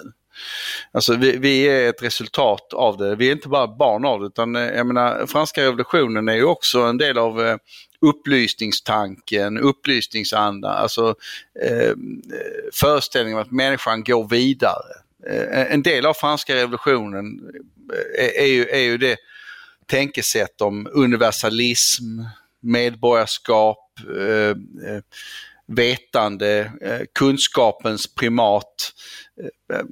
Det, det, att, att, vi skickar robot till Mars. Det, det, är en del av vår nyfikenhet, det är en del av, av att vi kontrollerar världen. Mm.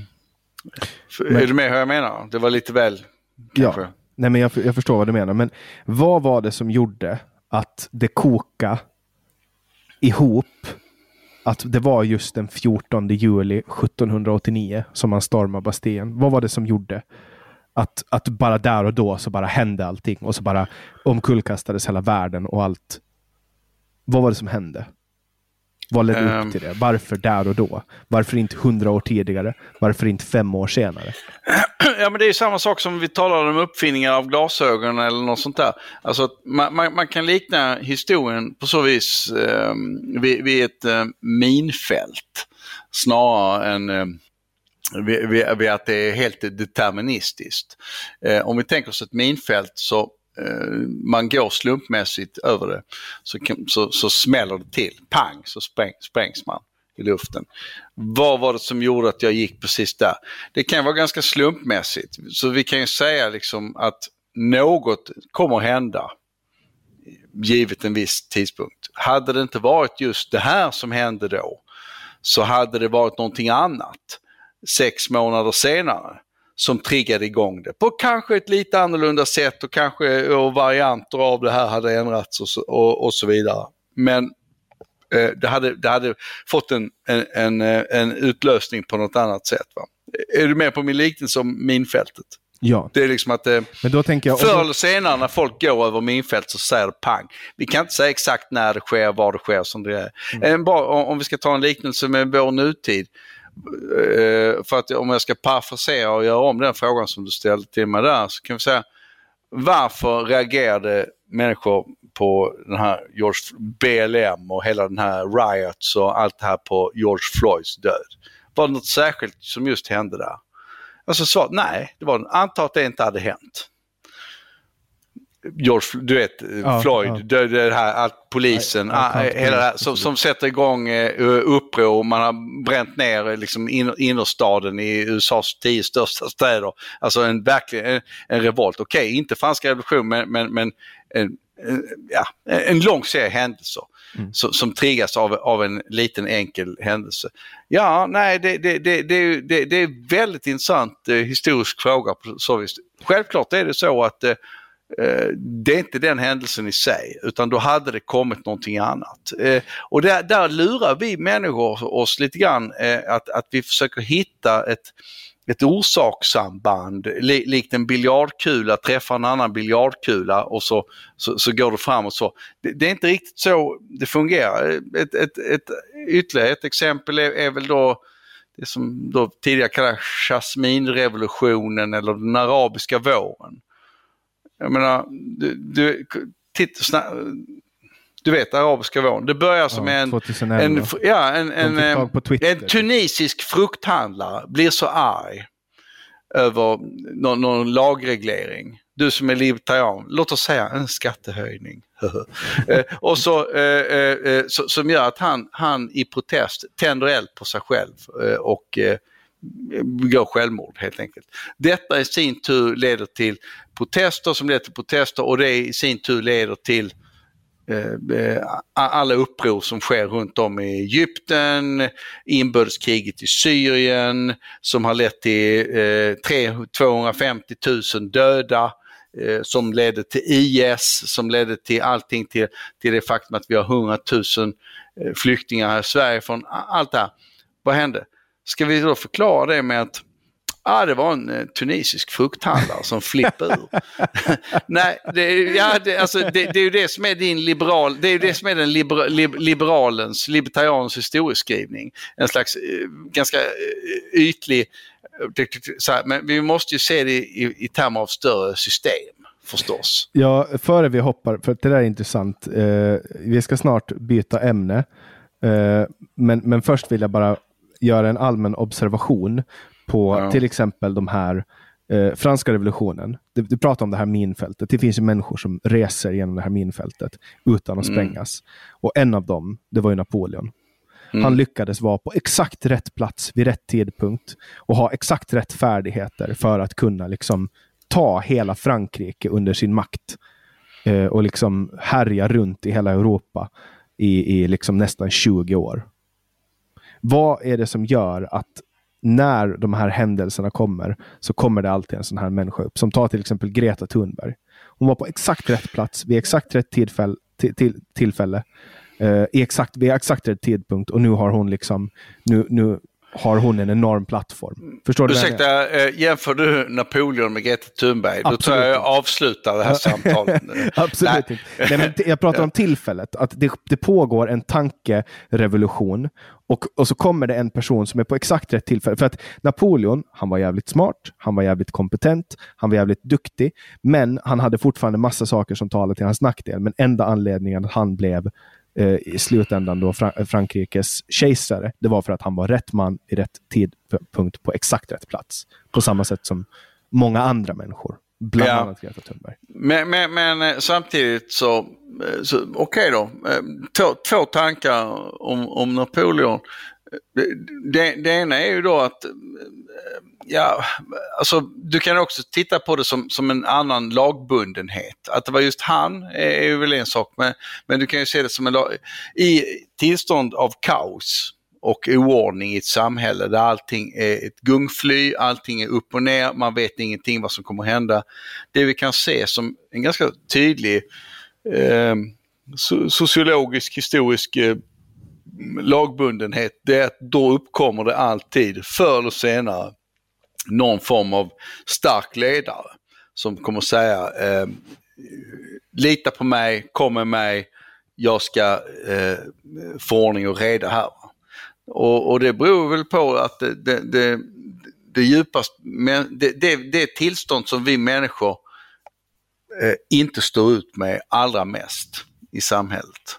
Det är, det är inte tortyr, det är inte, det är inte ofrihet, det är inte, det är inte tortyr, det är, det är inte förtryck och så. Utan det värsta av alla mänskliga tillstånd, det är, eh, det är ovisshet. Är det förklaringen att, på Tegnell och hans race? Ja, ja, ja lite faktiskt är det. Eh, eh, ovisshet. Alltså, alltså att inte veta. Eh, alltså anledningen, när det är kaos dyker det upp en, en, en person som lovar ordning och reda. Han kan heta Napoleon, Saddam Hussein eller Vladimir Putin. I, i, alltså, poängen är att eh, folk är beredda att lägga Eh, att de, delegera makt till någon som säger att han, han för det är ju en han oftast då, ska, ska, ska eh, rensa ut skiten helt enkelt. Va? Ja, men titta på Ryssland och 90-talet. Jag menar, det var ju kaos. Folk, folk sköt varandra på gatorna i eldstrid och mitt i Moskva. Det var, det var ingen betalar skatt. I, att, totalt, ja, det, var, det var ett kaos. Va? Och ryssarna och ryssarnas mentalitet, det är liksom, vi, vi, vi står inte ut med det här. Va? Det här är inte normalt. Då, då, kommer det upp någon. Hade det inte varit Putin så hade det varit någon annan. Ganska säkert. Samma sak med Napoleon. Alltså så, I vissa historiska skeenden med vissa mekanismer av det här slaget så uppstår det då någon som, som, som, som eh, sen tar makten. Mm. Churchill var ju gjord till allmänt åtlöje. Eh, mm. Före han Ja, ja, han var eh, försupen konjaksalkis, liksom total föredetting eh, 1938. Mm. Han var kolonialminister i, i, i 1912. Där liksom, han hade sett sina bästa dagar. Mm. Eh, och han hade ju också förstört så... ekonomin med guldmyntfoten och, och, och, så vidare. Ja, ja och, på, på, med alla objektiva mått mätt liksom en, en, en sopa en föredetting. Men, men, eh, men så, så, så, dyker han upp och, och, och kan ändå ha, ha talets gåva och, och man, man klänger, klänger sig fast eh, vid honom och sådär. Och han eh, svarar på, på det på ett bra sätt och, och så. Eh, det är också värt att notera att 1945, valet 1945, så blev Churchill bortröstad och en eh, socialistisk regering vinner. Eh, så man kan säga att eh, hur mycket folk älskade honom 1946-45 eh, kan ju diskuteras. Mm. Eh, det är först i efterhand han har blivit lite grann av en hjälte eh, ganska snabbt så blev det ju en, en socialdemokratisk, socialistisk regering eh, i, i Storbritannien direkt efter kriget. Mm. Uh, jag har noterat att du absolut inte är libertarian. Mm. Uh, var, var ställer du dig på den politiska skalan? ja, uh, vi kan... Ja, Eh, jag, jag eh, eh, kommer ju rösta på Malmölistan, ett lokalt tvärpolitiskt parti i, Malmö som, som jag har valt att engagera mig i.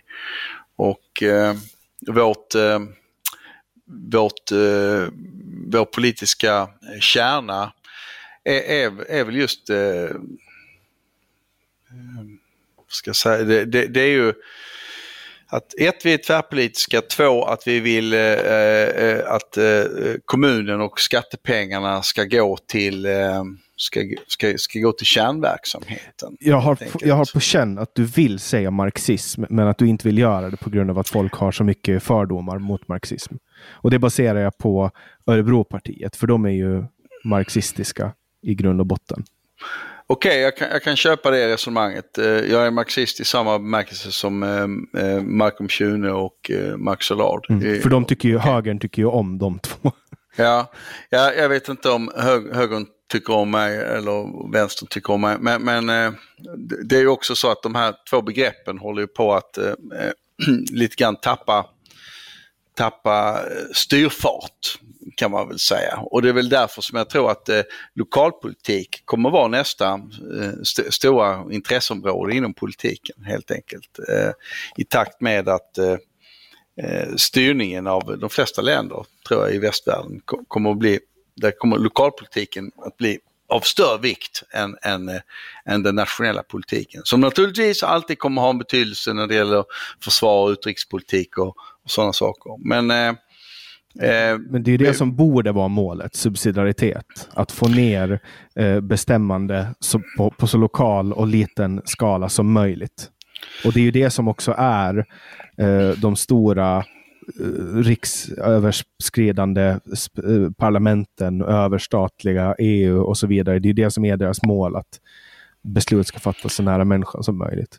Ja, eh, om, om jag ska svara för Malmölistan så, eh, eh mm, okej. Okay. Eh, då, då, kan jag väl säga så att eh, det, det, som jag kan vara, det som Malmölistan kan vara överens om med eh, och nu är det väldigt stora kaninöron här, quote on quote, eh, höger, sådär va, liberal.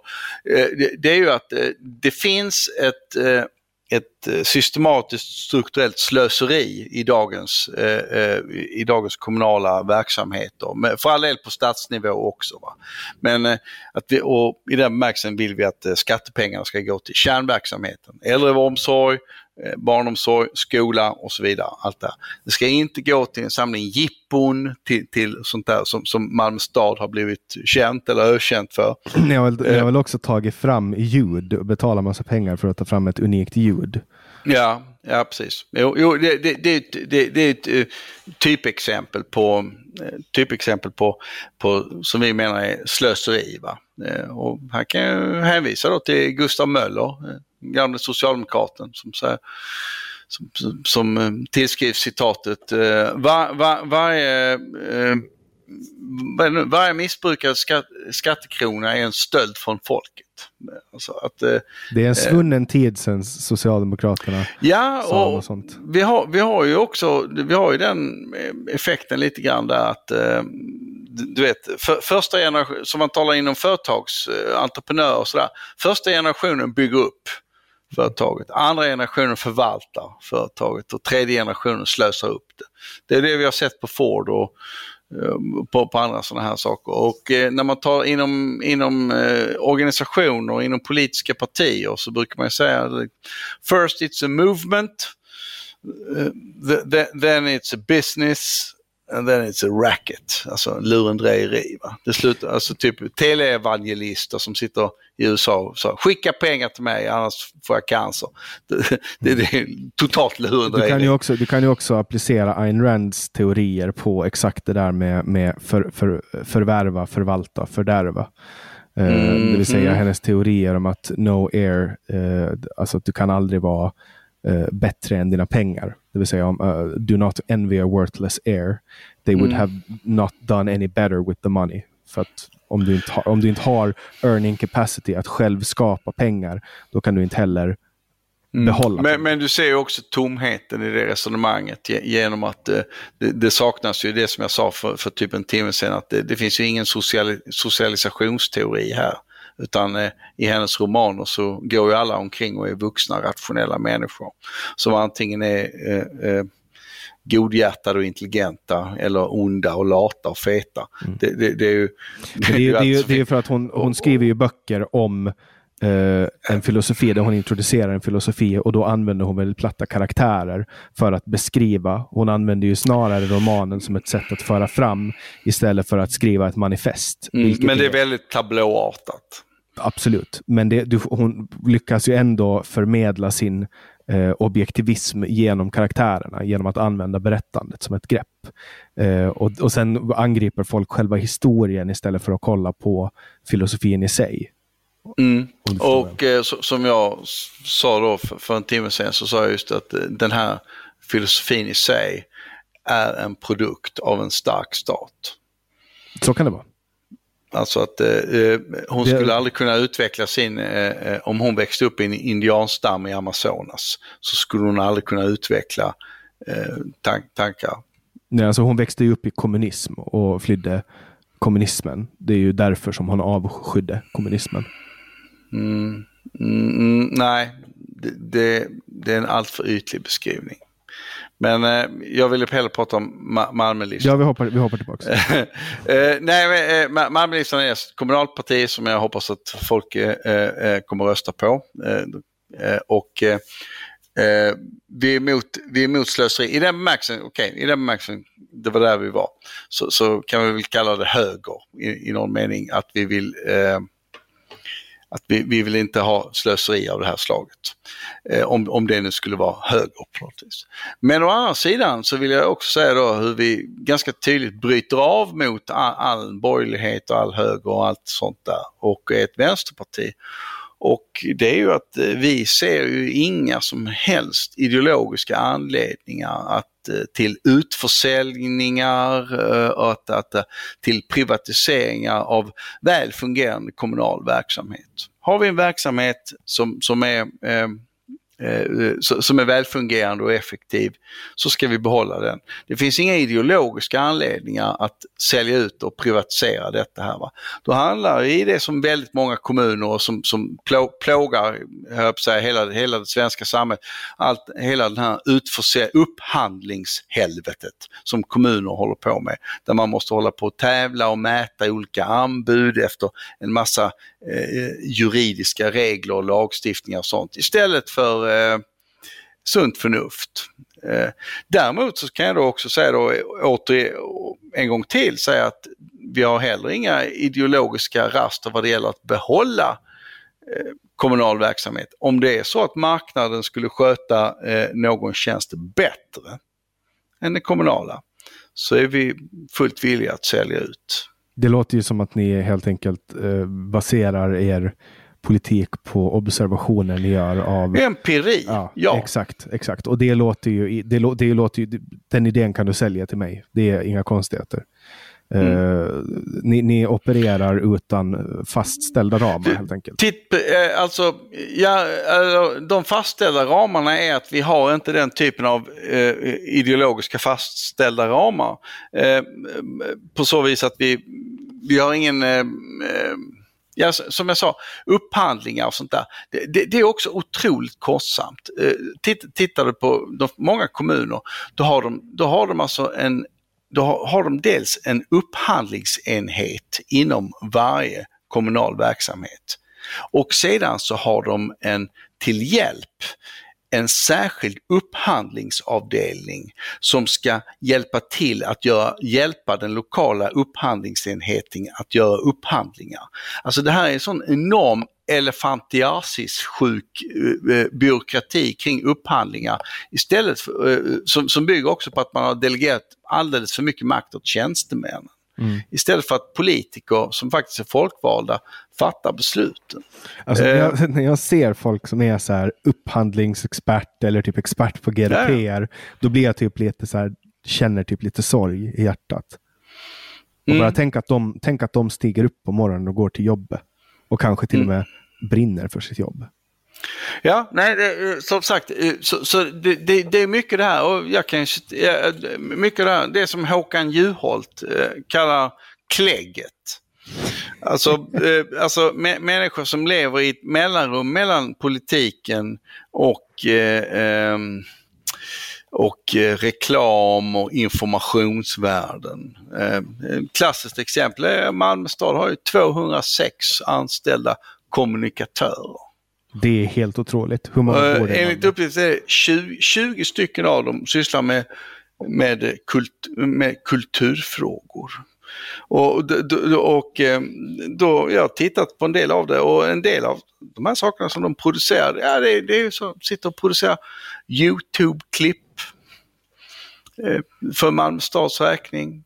Och då sitter de och har 39 000 i månaden och så säger jag, ja det är tre år sedan det här Yo- YouTube-klippet gjordes. 225 visningar på tre år. Hur många människor bor det i Malmö?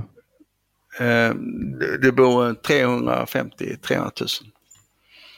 Alltså, det där, 299 000 röstberättigade. alltså sånt där får mig att, 199, va? Ja, förlåt. sånt där får mig att bli genuint ledsen. Mm. d- när, när, man, när man tar liksom kommunala liksom, tjänstemän och bara liksom sta- hittar på något jobb åt dem. Mm. Att man, ja, men det här ska du jobba med. Och så liksom finns det, alltså, man måste ju mäta, man måste ju använda marknaden som måttstock när man mäter eh, en tjänst. Nej, nej, nej det, be- det behöver man inte göra. Eh, däremot så kan man använda sig av eh, sociologins fader Max Weber och hans iakttagelse av byråkrati. Och det är väl snarare det som driver mig och, och, och Malmölistan eh, på följande vis. Eh, alltså, titta på de två, eh, Jannik, titta på de två entiteterna, form och innehåll. När en organisation åldras eller växer så tar formen över innehållet. Det vill säga de människor som sysslar med form, formalia, det är styrdokument, eh, kriterier, eh, reg regleringar sånt. De tar över makten i organisationen i förhållande till de som sysslar med innehållet. Hänger du på vad jag menar? Form och innehåll. Mm. Och det är lite grann det som är det är lite grann det som är problemet i må många kommuner och många verksamheter. Jag kan ge dig rätt vad det gäller företag i en punkt där. Eh, för företag eh, kan inte expandera sin byråkrati för mycket för då kollapsar de. Då blir det som IBM. Och så går de under i, i marknaden. Eller hur? Mm. De, de, de, de, survival of the ett, ett, fittest. ett företag kan inte operera som ett kommunkansli. Nej, men samtidigt så är det också så att, eh, att, ett, ett, ett, ko- eh, en kommun är, är inte ett företag utan eh, uppgiften är en annan. Men en kommun kan operera som ett företag. Inte om den sköter sina uppgifter eh, som den ska. Inte, Eh, kärn, alltså- inte kärnverksamheten. För, Nej, för- alltså vi, vi måste ändå, vi må, eh, en, en kommun och en demokrati är inte ett företag.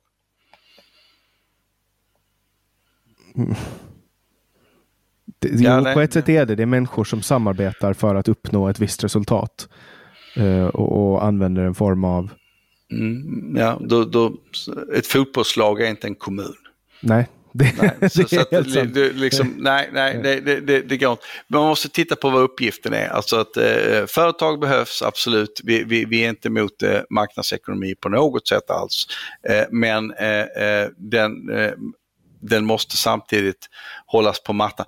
Kruxet med, många, kruxet med det här, det är att väldigt många företag de har som affärsidé att helt enkelt tanka skattepengar från den kommun eller den region eller det företag de- är i.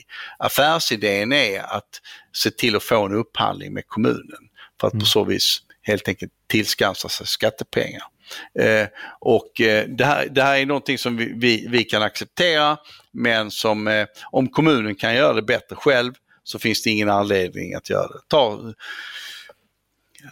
sophämtning. Ja, jag har inga problem med att, eh, att, att lägga ut det på någon slags entreprenad och att, att ett, ett företag gör det. Men, men eh, vi vet ju också vad som händer, att då går det till the lowest bidder som sedan som lägger ett så lågt bud på sin sopuppha- på, på att hämta sopor att det är de då som man enligt lagen om upphandling, upphandlingslagen, måste man välja det billigaste.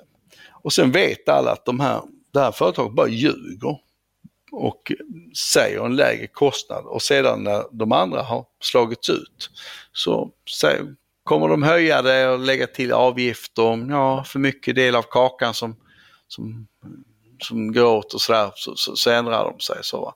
Och så måste man hålla på och reglera och kontrollera det här. Det, det är ett helvete. eh, då är det kanske bättre att kommunen bara sköter det själv. Jag och då kunna- bygger jag det då kunna- på tillit istället för på... Jag skulle kunna inviga det i ett lokalt exempel från Åland där, eh, där man har med, samhälle, med, med samhälleliga gräns, kommungränsöverskridande resurser försökt skapa ett företag som ska hämta sopor. Eh, och det slår ut privata aktörer som har skött det här med bravur. Eh, så att sophämtning är... Det där, det där ha- handlar också lite om vad man har för, för, för förutsättningar. Men du vill ju fortfarande ha företag som kan konkurrera. På Åland Mm. hade vi företag som konkurrerade. Eh, och sen vill kommunerna börja konkurrera med de företagen, vissa kommuner. Eh, och helt plötsligt så får du, helt plötsligt så kommer de med en soptunna och säger här är din soptunna. Och folk är så här, jag vill inte ha den här soptunnan. Jag vill att han som har hämtat mina sopor i 30 år ska hämta dem. Mm. Varför ska jag betala jättemycket? Alltså det är sådana saker. Så att, eh, visst finns det exempel där, där, där kommunen sköter saker bättre på grund av att det är en uppgift som kanske inte är så härlig. Eh, eller där du kanske inte kan få fram vinst på, på, på samma självklara sätt. Men, men på en marknad där folk får konkurrera. Jag tycker att den är bättre alla dagar i veckan. Ja, För att då eh, kommer ju kundservice in i bilden och det är ju kundservice. Upphandlingar eliminerar ju kundservice. När, när du väl har vunnit en upphandling, du behöver inte vara trevlig. Alltså det, det, du kan ta vilken myndighet som helst. Folk som jobbar på myndigheter i allmänhet. finns inget incitament till att vara trevlig. Nej, men ett, det finns faktiskt ett incitament till någonting som är besläktat med det. Och det är tillit. Det är ett, det är ett ord som liberaler måste förstå. Tillit. Att, att, att, att du, du, litar, du litar på någon helt enkelt. Därför att de inte har ett vinstintresse. Jag vet inte. Jag, jag har ett exempel från i somras där jag ringde till en myndighet. Jag ska inte säga vilken igen för att Åland är så litet så att man, man kan liksom urskilja. Men personen som svarar i telefonen liksom idiotförklarar mig för att jag inte förstod de här processerna. Och jag hatar att bli nedvärderad av människor som ska leverera service åt mig. Speciellt när jag betalar dem. För om jag ringer till en butik och ska köpa ett par nya skor och frågar hej har ni öppet eller har ni de här skorna inne? Och den personen säger det är väl klart, det är väl klart att vi har de här skorna inne. Vad tror du? Vi säljer skor. Jag kommer ju aldrig någonsin att åka till den butiken då. Då går jag hellre till en dyrare konkurrent som har folk som är trevliga. Fast eh, gör du verkligen det? Ja, Eh, därför att jag menar, för, för på, mitt sätt, är- på mitt synsätt, där ser vi kanske en åldersskillnad mellan dig och mig. Därför att jag- jag, ser ändå att, att någon är liksom lite sur och otrevlig och bitsk. Eh, Det, det kan jag också se som en slags ärlighet. alltså jag kan ta ett Alltså, alltså en falsk, trevlig, lismande jävel till försäljare. Varför ska... Åh, vad trevligt. Ja, det är klart med. Välkommen Jannik till vår härliga skoaffär. Fuck you, tänker jag då automatiskt. Det är ju falskheten i hela, hela det här som, som, som, som, det som, som gör att människor idag längtar efter autenticitet. Alltså, jag vet inte om, om, om jag någonsin kommer att... Jag, jag är hellre med en människa som låtsas vara trevlig mot mig och upprätthåller någon form av kod. Istället för en människa som är otrevlig med mig för att de är otrevliga i grund och botten. Eh, Ja, fast... eh, ja, det jag vet inte. Har du kollat Jo, på men, eh, men, men tillit. Eh, Det, det, det är väl klart att... Det är väl klart att eh, ska jag ta någon sån här libertarianskt favoritexempel då, va, för, för, för, för, att hamna på din turf. Ta, ta Systembolaget där liksom. Om jag går ner på Systembolaget och frågar en person som har gått en, som är statstjänsteman och, och liksom frågar dem, du hej jag behöver det här vinet till den här kycklingen. Så litar jag ju på den här personen på ett helt annat sätt och deras sätt att prata, deras sätt att resonera eh, och, och så vidare än vad jag gör på, på någon som har ett försäljningsintresse. Ja, men vadå? Så Viking Line. Du åker till Viking Line. Vilket valfritt fartyg som helst. Går in i taxfree. Så frågar du de som jobbar på vinavdelningen om, om vin eller sprit. Mm. De kommer att vara lika trevliga, minst, som de på eh, Systembolaget. Enda skillnaden är att de på Viking Line, mitt ute på Östersjön, kommer att låta dig smaka på spriten. Ja, Okej, men det finns en skillnad som du tänker på där. Det är att chefen kommer in och säger till försäljaren. Du, vi har köpt in några backar av det här jävla rödvinet. Eh, Så när folk kommer och frågar om rödvin, tipsa dem om det för vi har lite väl mycket av det. Kommer de säga. Så kommer de tipsa dig. När, så när jag frågar vilket rödvin ska ha till kycklingen så kommer den här 22-åriga liksom, eh, tjejen sä- säga till mig. Ja, det här är väldigt bra till kyckling. Hon kommer ljuga för att sälja. Men det kommer inte en statstjänsteman på Systembolaget. Så kan det vara, jag vet inte. Jag har ingen det aning. är så om... det är. Ja. Eh, skillnaden är i alla fall att på, på Viking Line så har de prövning av olika spritsorter. Du får, du får liksom smaka i butiken. Det får du inte göra på, på eh, Åh, halleluja. Mm, ja, nej men okej. Okay. Nej men det, är- det, det, det är väl lugnt. Eh, eh, nej men eh, alltså, så, eh, om jag ska eh, eh, su- summera upp det här så kan vi säga att Ma- Malmö, stad, Malmö är, är en ganska speciell stad med, med speciella problem. Och det har lett till att jag har gått med, det har lett till att Malmölistan som politiskt parti har uppstått. För att lösa det. Eh, borgerligheten i Malmö är sopor kan man säga. De, de, är, de är väldigt dåliga. Och då tänker jag inte bara på Torbjörn Tenghammar och hans eh, historier. Utan, utan generellt skulle jag säga. De, de, de är eh, eh eftersom eh, socialdemokratin och vänstern har styrt Malmö så länge, sedan rösträttens början, med, med ett undantag av eh, Moderaterna på, på, på 80-talet där under en kort period, så, så har socialdemokratin, socialdemokratin styrt så länge, så har det blivit att de har växt ihop med många institutioner, lokala, många, myn, eh, många sådär, eh, olika intressen. Och eh, det är det som är problemet helt enkelt. Det har bli, verkligen blivit det Håkan Juholt kallar klägget i Malmö. Och det är det vi vill bryta. Och eh, eh, om man säger högern eller borgerligheten i, i, i Malmö är, är, är inte särskilt kompetent får man säga. Tror du Eh, att eh, Malmö skulle ha utvecklats annorlunda om man inte hade den här redis- redistributionen som man har?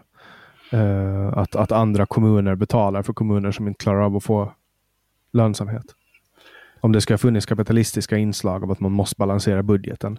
Att man inte kan köra back hur mycket som helst.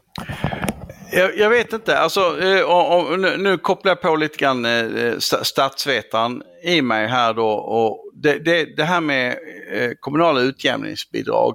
Eh, ja, nej det är sant att det, det är en jävla skandal att Malmö har så mycket som de har. Det är upp 25 procent av Malmös budget är, bidrag utåt. Det, är liksom, det finns ett fåtal Norrlandskommuner som har lika mycket. Och de, här Norrlandskommunerna, det är sådana som måste bussa skolbarnen 15 mil varje morgon och sånt där och ta den kostnaden. Nej, så givet Malmös läge eh, kontinenterna, Köpenhamn, allt det här, så, så borde det vara en lysande stad. Och jag vill också påpeka då att eh, under större delen av 1900-talet och under större delen av eh, socialdemokratins styre i Malmö så har Malmö varit en nettogivare till övriga Sverige. Det har varit en motor på väldigt många sätt. Är du med på det Jannik? När man det, hade det är också var, viktigt. varv, varvsverksamhet. Ja, men det är, det är en industristad som, har, eh, som på många sätt har, har bidragit med, med och betalat in till Sveriges välstånd under decennium efter decennium efter decennium. Men så är inte fallet nu och det har inte varit det på många år. Och det är det här som är problemet. Så att staden har blivit styrelsemässigt, demokratiskt sett åderförkalkad. Och eh, det är det Malmölistan behövs för att rensa ut. Så det är extremt mycket invandrare som bor i Malmö. I förhållande till Eh, resten ja. av landet. Ja. Eh, kan det här vara en effekt som fortsätter? Att de som är invandrare, första andra generationen, tänker att ja, men vi vill upprätthålla den här standarden. För ur deras perspektiv, då är det ju en standard att få betalt liksom bidrag och så vidare. Eh, kan det vara att de liksom fortsätter rösta på de partierna som fortsätter göra att det blir helt plötsligt så är det en effekt?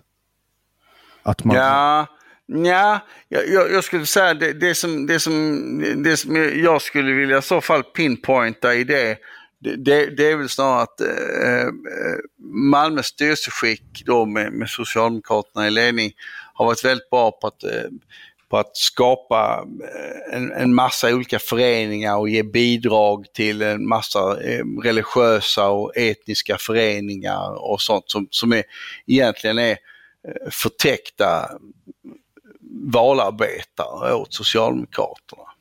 Det, det är väl det som är det strukturella problemet. Eh, det, det, skulle det är så jag skulle välja, välja att beskriva det. kanske inte riktigt var svar på din fråga. Men... Nej, men, men hur stor del har, för att det hör, det hör man ju hela tiden att folk säger att jag problemet med Malmö det är att det är en så hög invandrartäthet. Att det gör att, att man, man klarar liksom inte av att, att försörja sig själv som stad eftersom det finns för mycket människor som inte jobbar och det är invandrarnas fel. Man liksom skyller det här på invandrare. Alltså socialbidragen i Malmö är, eh, jag tror 1,1 miljarder eh, eh 2020 och 2021 kommer det bli 1,2 miljarder. Eh, och det är, bara, alltså det är bara utbetalningar, det är bara cash flow ut drygt en miljard. Sen har du ju kostnaden för att administrera det här eh, med, med socialsekreterare och all, allting runt omkring förstås. Va? Eh, kontor, lokalhyra för, för allt det här. Eh, en miljard. Det, det, är alltså, och det är, det är 10 av, eh, av alla socialbidrag i hela Sverige. Men Malmö har bara 3% av befolkningen. Så fastän Malmö är 3% av Sveriges befolkning betalar vi ut 10% av socialbidrag. Mm, den, ja, det jag behöver inte, säger en hel del det, det, det, om vad man kan förvänta sig att se i Malmö. Ja, det, det är kalla fakta. Mm. Uh, och, uh, det, men, men uh, om, om jag ändå ska säga någonting. det, det som har skett är ju,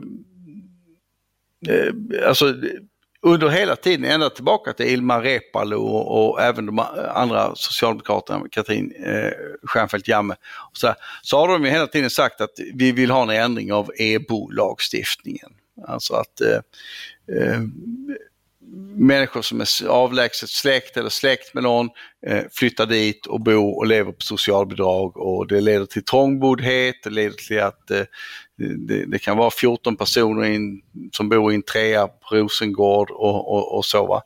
Och det är förståeligt på det enskilda planet att man flyttar dit man känner och där man har en kusin och sådär. Eh, men strukturellt sett så blir det ett problem. Mm. Ja. Av de skäl som jag nyss angav. Så hoppet för Malmö är Malmölistan? Ja, otvivelaktigen så. Och hur kommer valet att gå? Hur många mandat kommer ni att få i kommunfullmäktige? Eh, Eller stadsfullmäktige? Ja, jag, jag, jag, ska säga helt ärligt, det är svårt. Det, det är svårt. Eh, det, det, det, är svårt men det är absolut inte omöjligt. I förra valet så var det 199 000 röstberättigade. Eh, och eh, för att komma in i kommunalvalet behövs det 3% 3% av 200 000, det är 6 000 röster. Så vi behöver 6 000 röster. För att få ett mandat? Ja, för, för att komma in, ja. Och därefter så krävs färre röster? Enligt, för ni har, ja, sen, sen, sen, går det, sen kan du bara kolla på valmyndigheten.se hur, hur det fungerar. mandaten väljs ju då procentuellt, äh, ja, som, som allt annat. Mm. Jag förstår. Mm. Utjämningsmandat och så vidare. Mm. Men äh, för att komma in så krävs det äh, 6 000 röster. Så hur många mandat siktar ni på? Vi siktar först och främst på att komma in det är steg ett. Jag har lite tunnelsyn vad det gäller det här nu. Att nu, nu gäller det att komma in och få så många röster som möjligt. Sen därefter så börjar steg två, att, äh, att äh, gå vidare. Men, ja. men jag vill inte säga några siffror. Det, politik är inte snabbfotat. Nej, nej, det här, det här är ju, det här är ju alltså vi, vi är maratonlöpare, vi, vi, är inte, vi är inte sprinters. Jättestort tack Lukas Lindahl. Vi har avhandla två timmar. Känner du att du fick, eh, blev det som du förväntade dig? Ja, det, det, det flöt väl på. Eh, flöt väl på helt okej. Okay. Eh, som, som, jag sa här att eh, jag är lite, vad kul att det blev så mycket naturvetenskap och inte så mycket, eh, du hade tänkt fråga, vi pratade lite om eh, franska revolutionen men annars inte inte så mycket om religion och statsvetenskap. Men okej, okay, allt har. Vi kan ta Samtal... det vidare en annan gång. Ja, och samtalet blir ju alltid som det blir. Och till dig som har lyssnat vill jag tacka jättemycket för att du är med oss än en vecka i podcasten Samtal. Och om du vill höra någon speciell gäst får du jättegärna gå in på www.samtal.ax. Där kan du önska nya gäster. Jag släpper nya samtal alla dagar, nej alla dagar, alla onsdagar året runt. Jag heter Jannik Svensson och du har lyssnat på podcasten Samtal.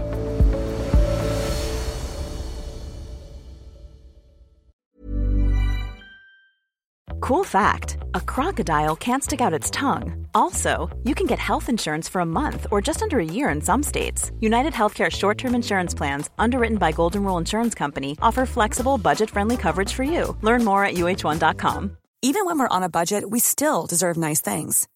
Quince is a place to scoop up stunning high end goods for 50 to 80% less than similar brands. They have buttery soft cashmere sweaters starting at $50, luxurious Italian leather bags, and so much more.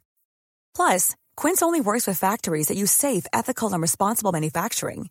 Get the high-end goods you'll love without the high price tag with Quince. Go to quince.com/style for free shipping and 365-day returns.